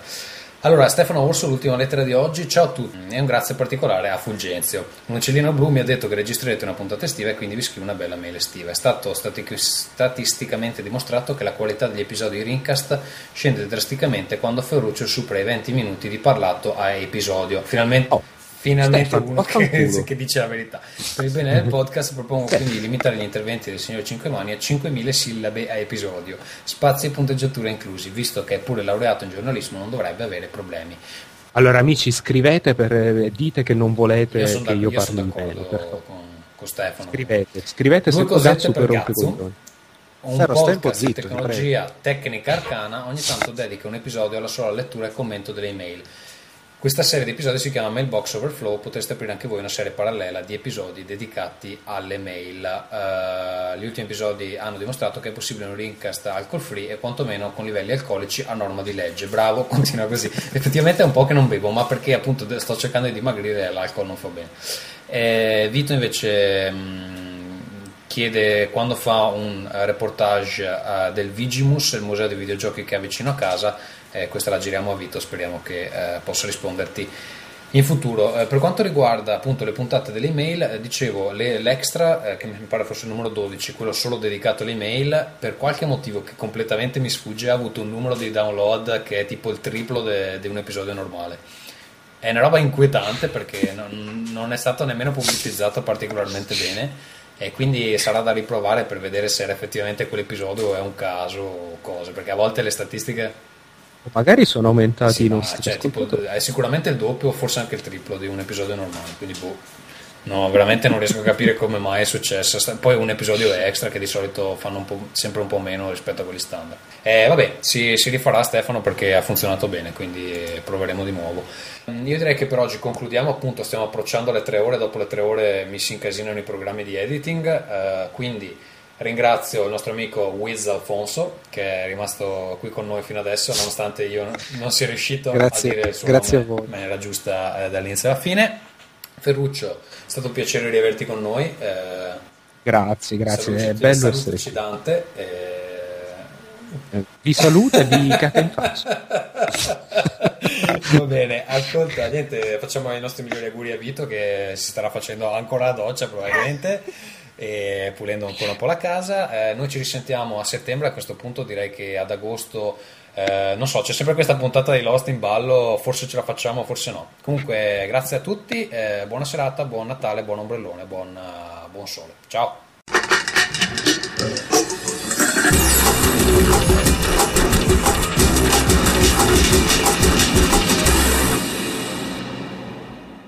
Soliti contatti, trovate Rincast in streaming e in altri formati su www.parliamodivideogiochi.it, potete scriverci a rincast.parliamodivideogiochi.it, su Twitter ci trovate all'indirizzo twitter.com slash parliamo di VG come Vigevano Genova. Ci trovate anche su Facebook, il link preciso è sul sito, su iTunes invece ci trovate con chiave di ricerca Rincast, su last.fm con chiave di ricerca Ring. Forse eh, usciamo anche con qualcos'altro verso la fine del mese, non assicuro niente e quindi per scaramanzia vi do appuntamento eh, più certo a settembre. Alla prossima!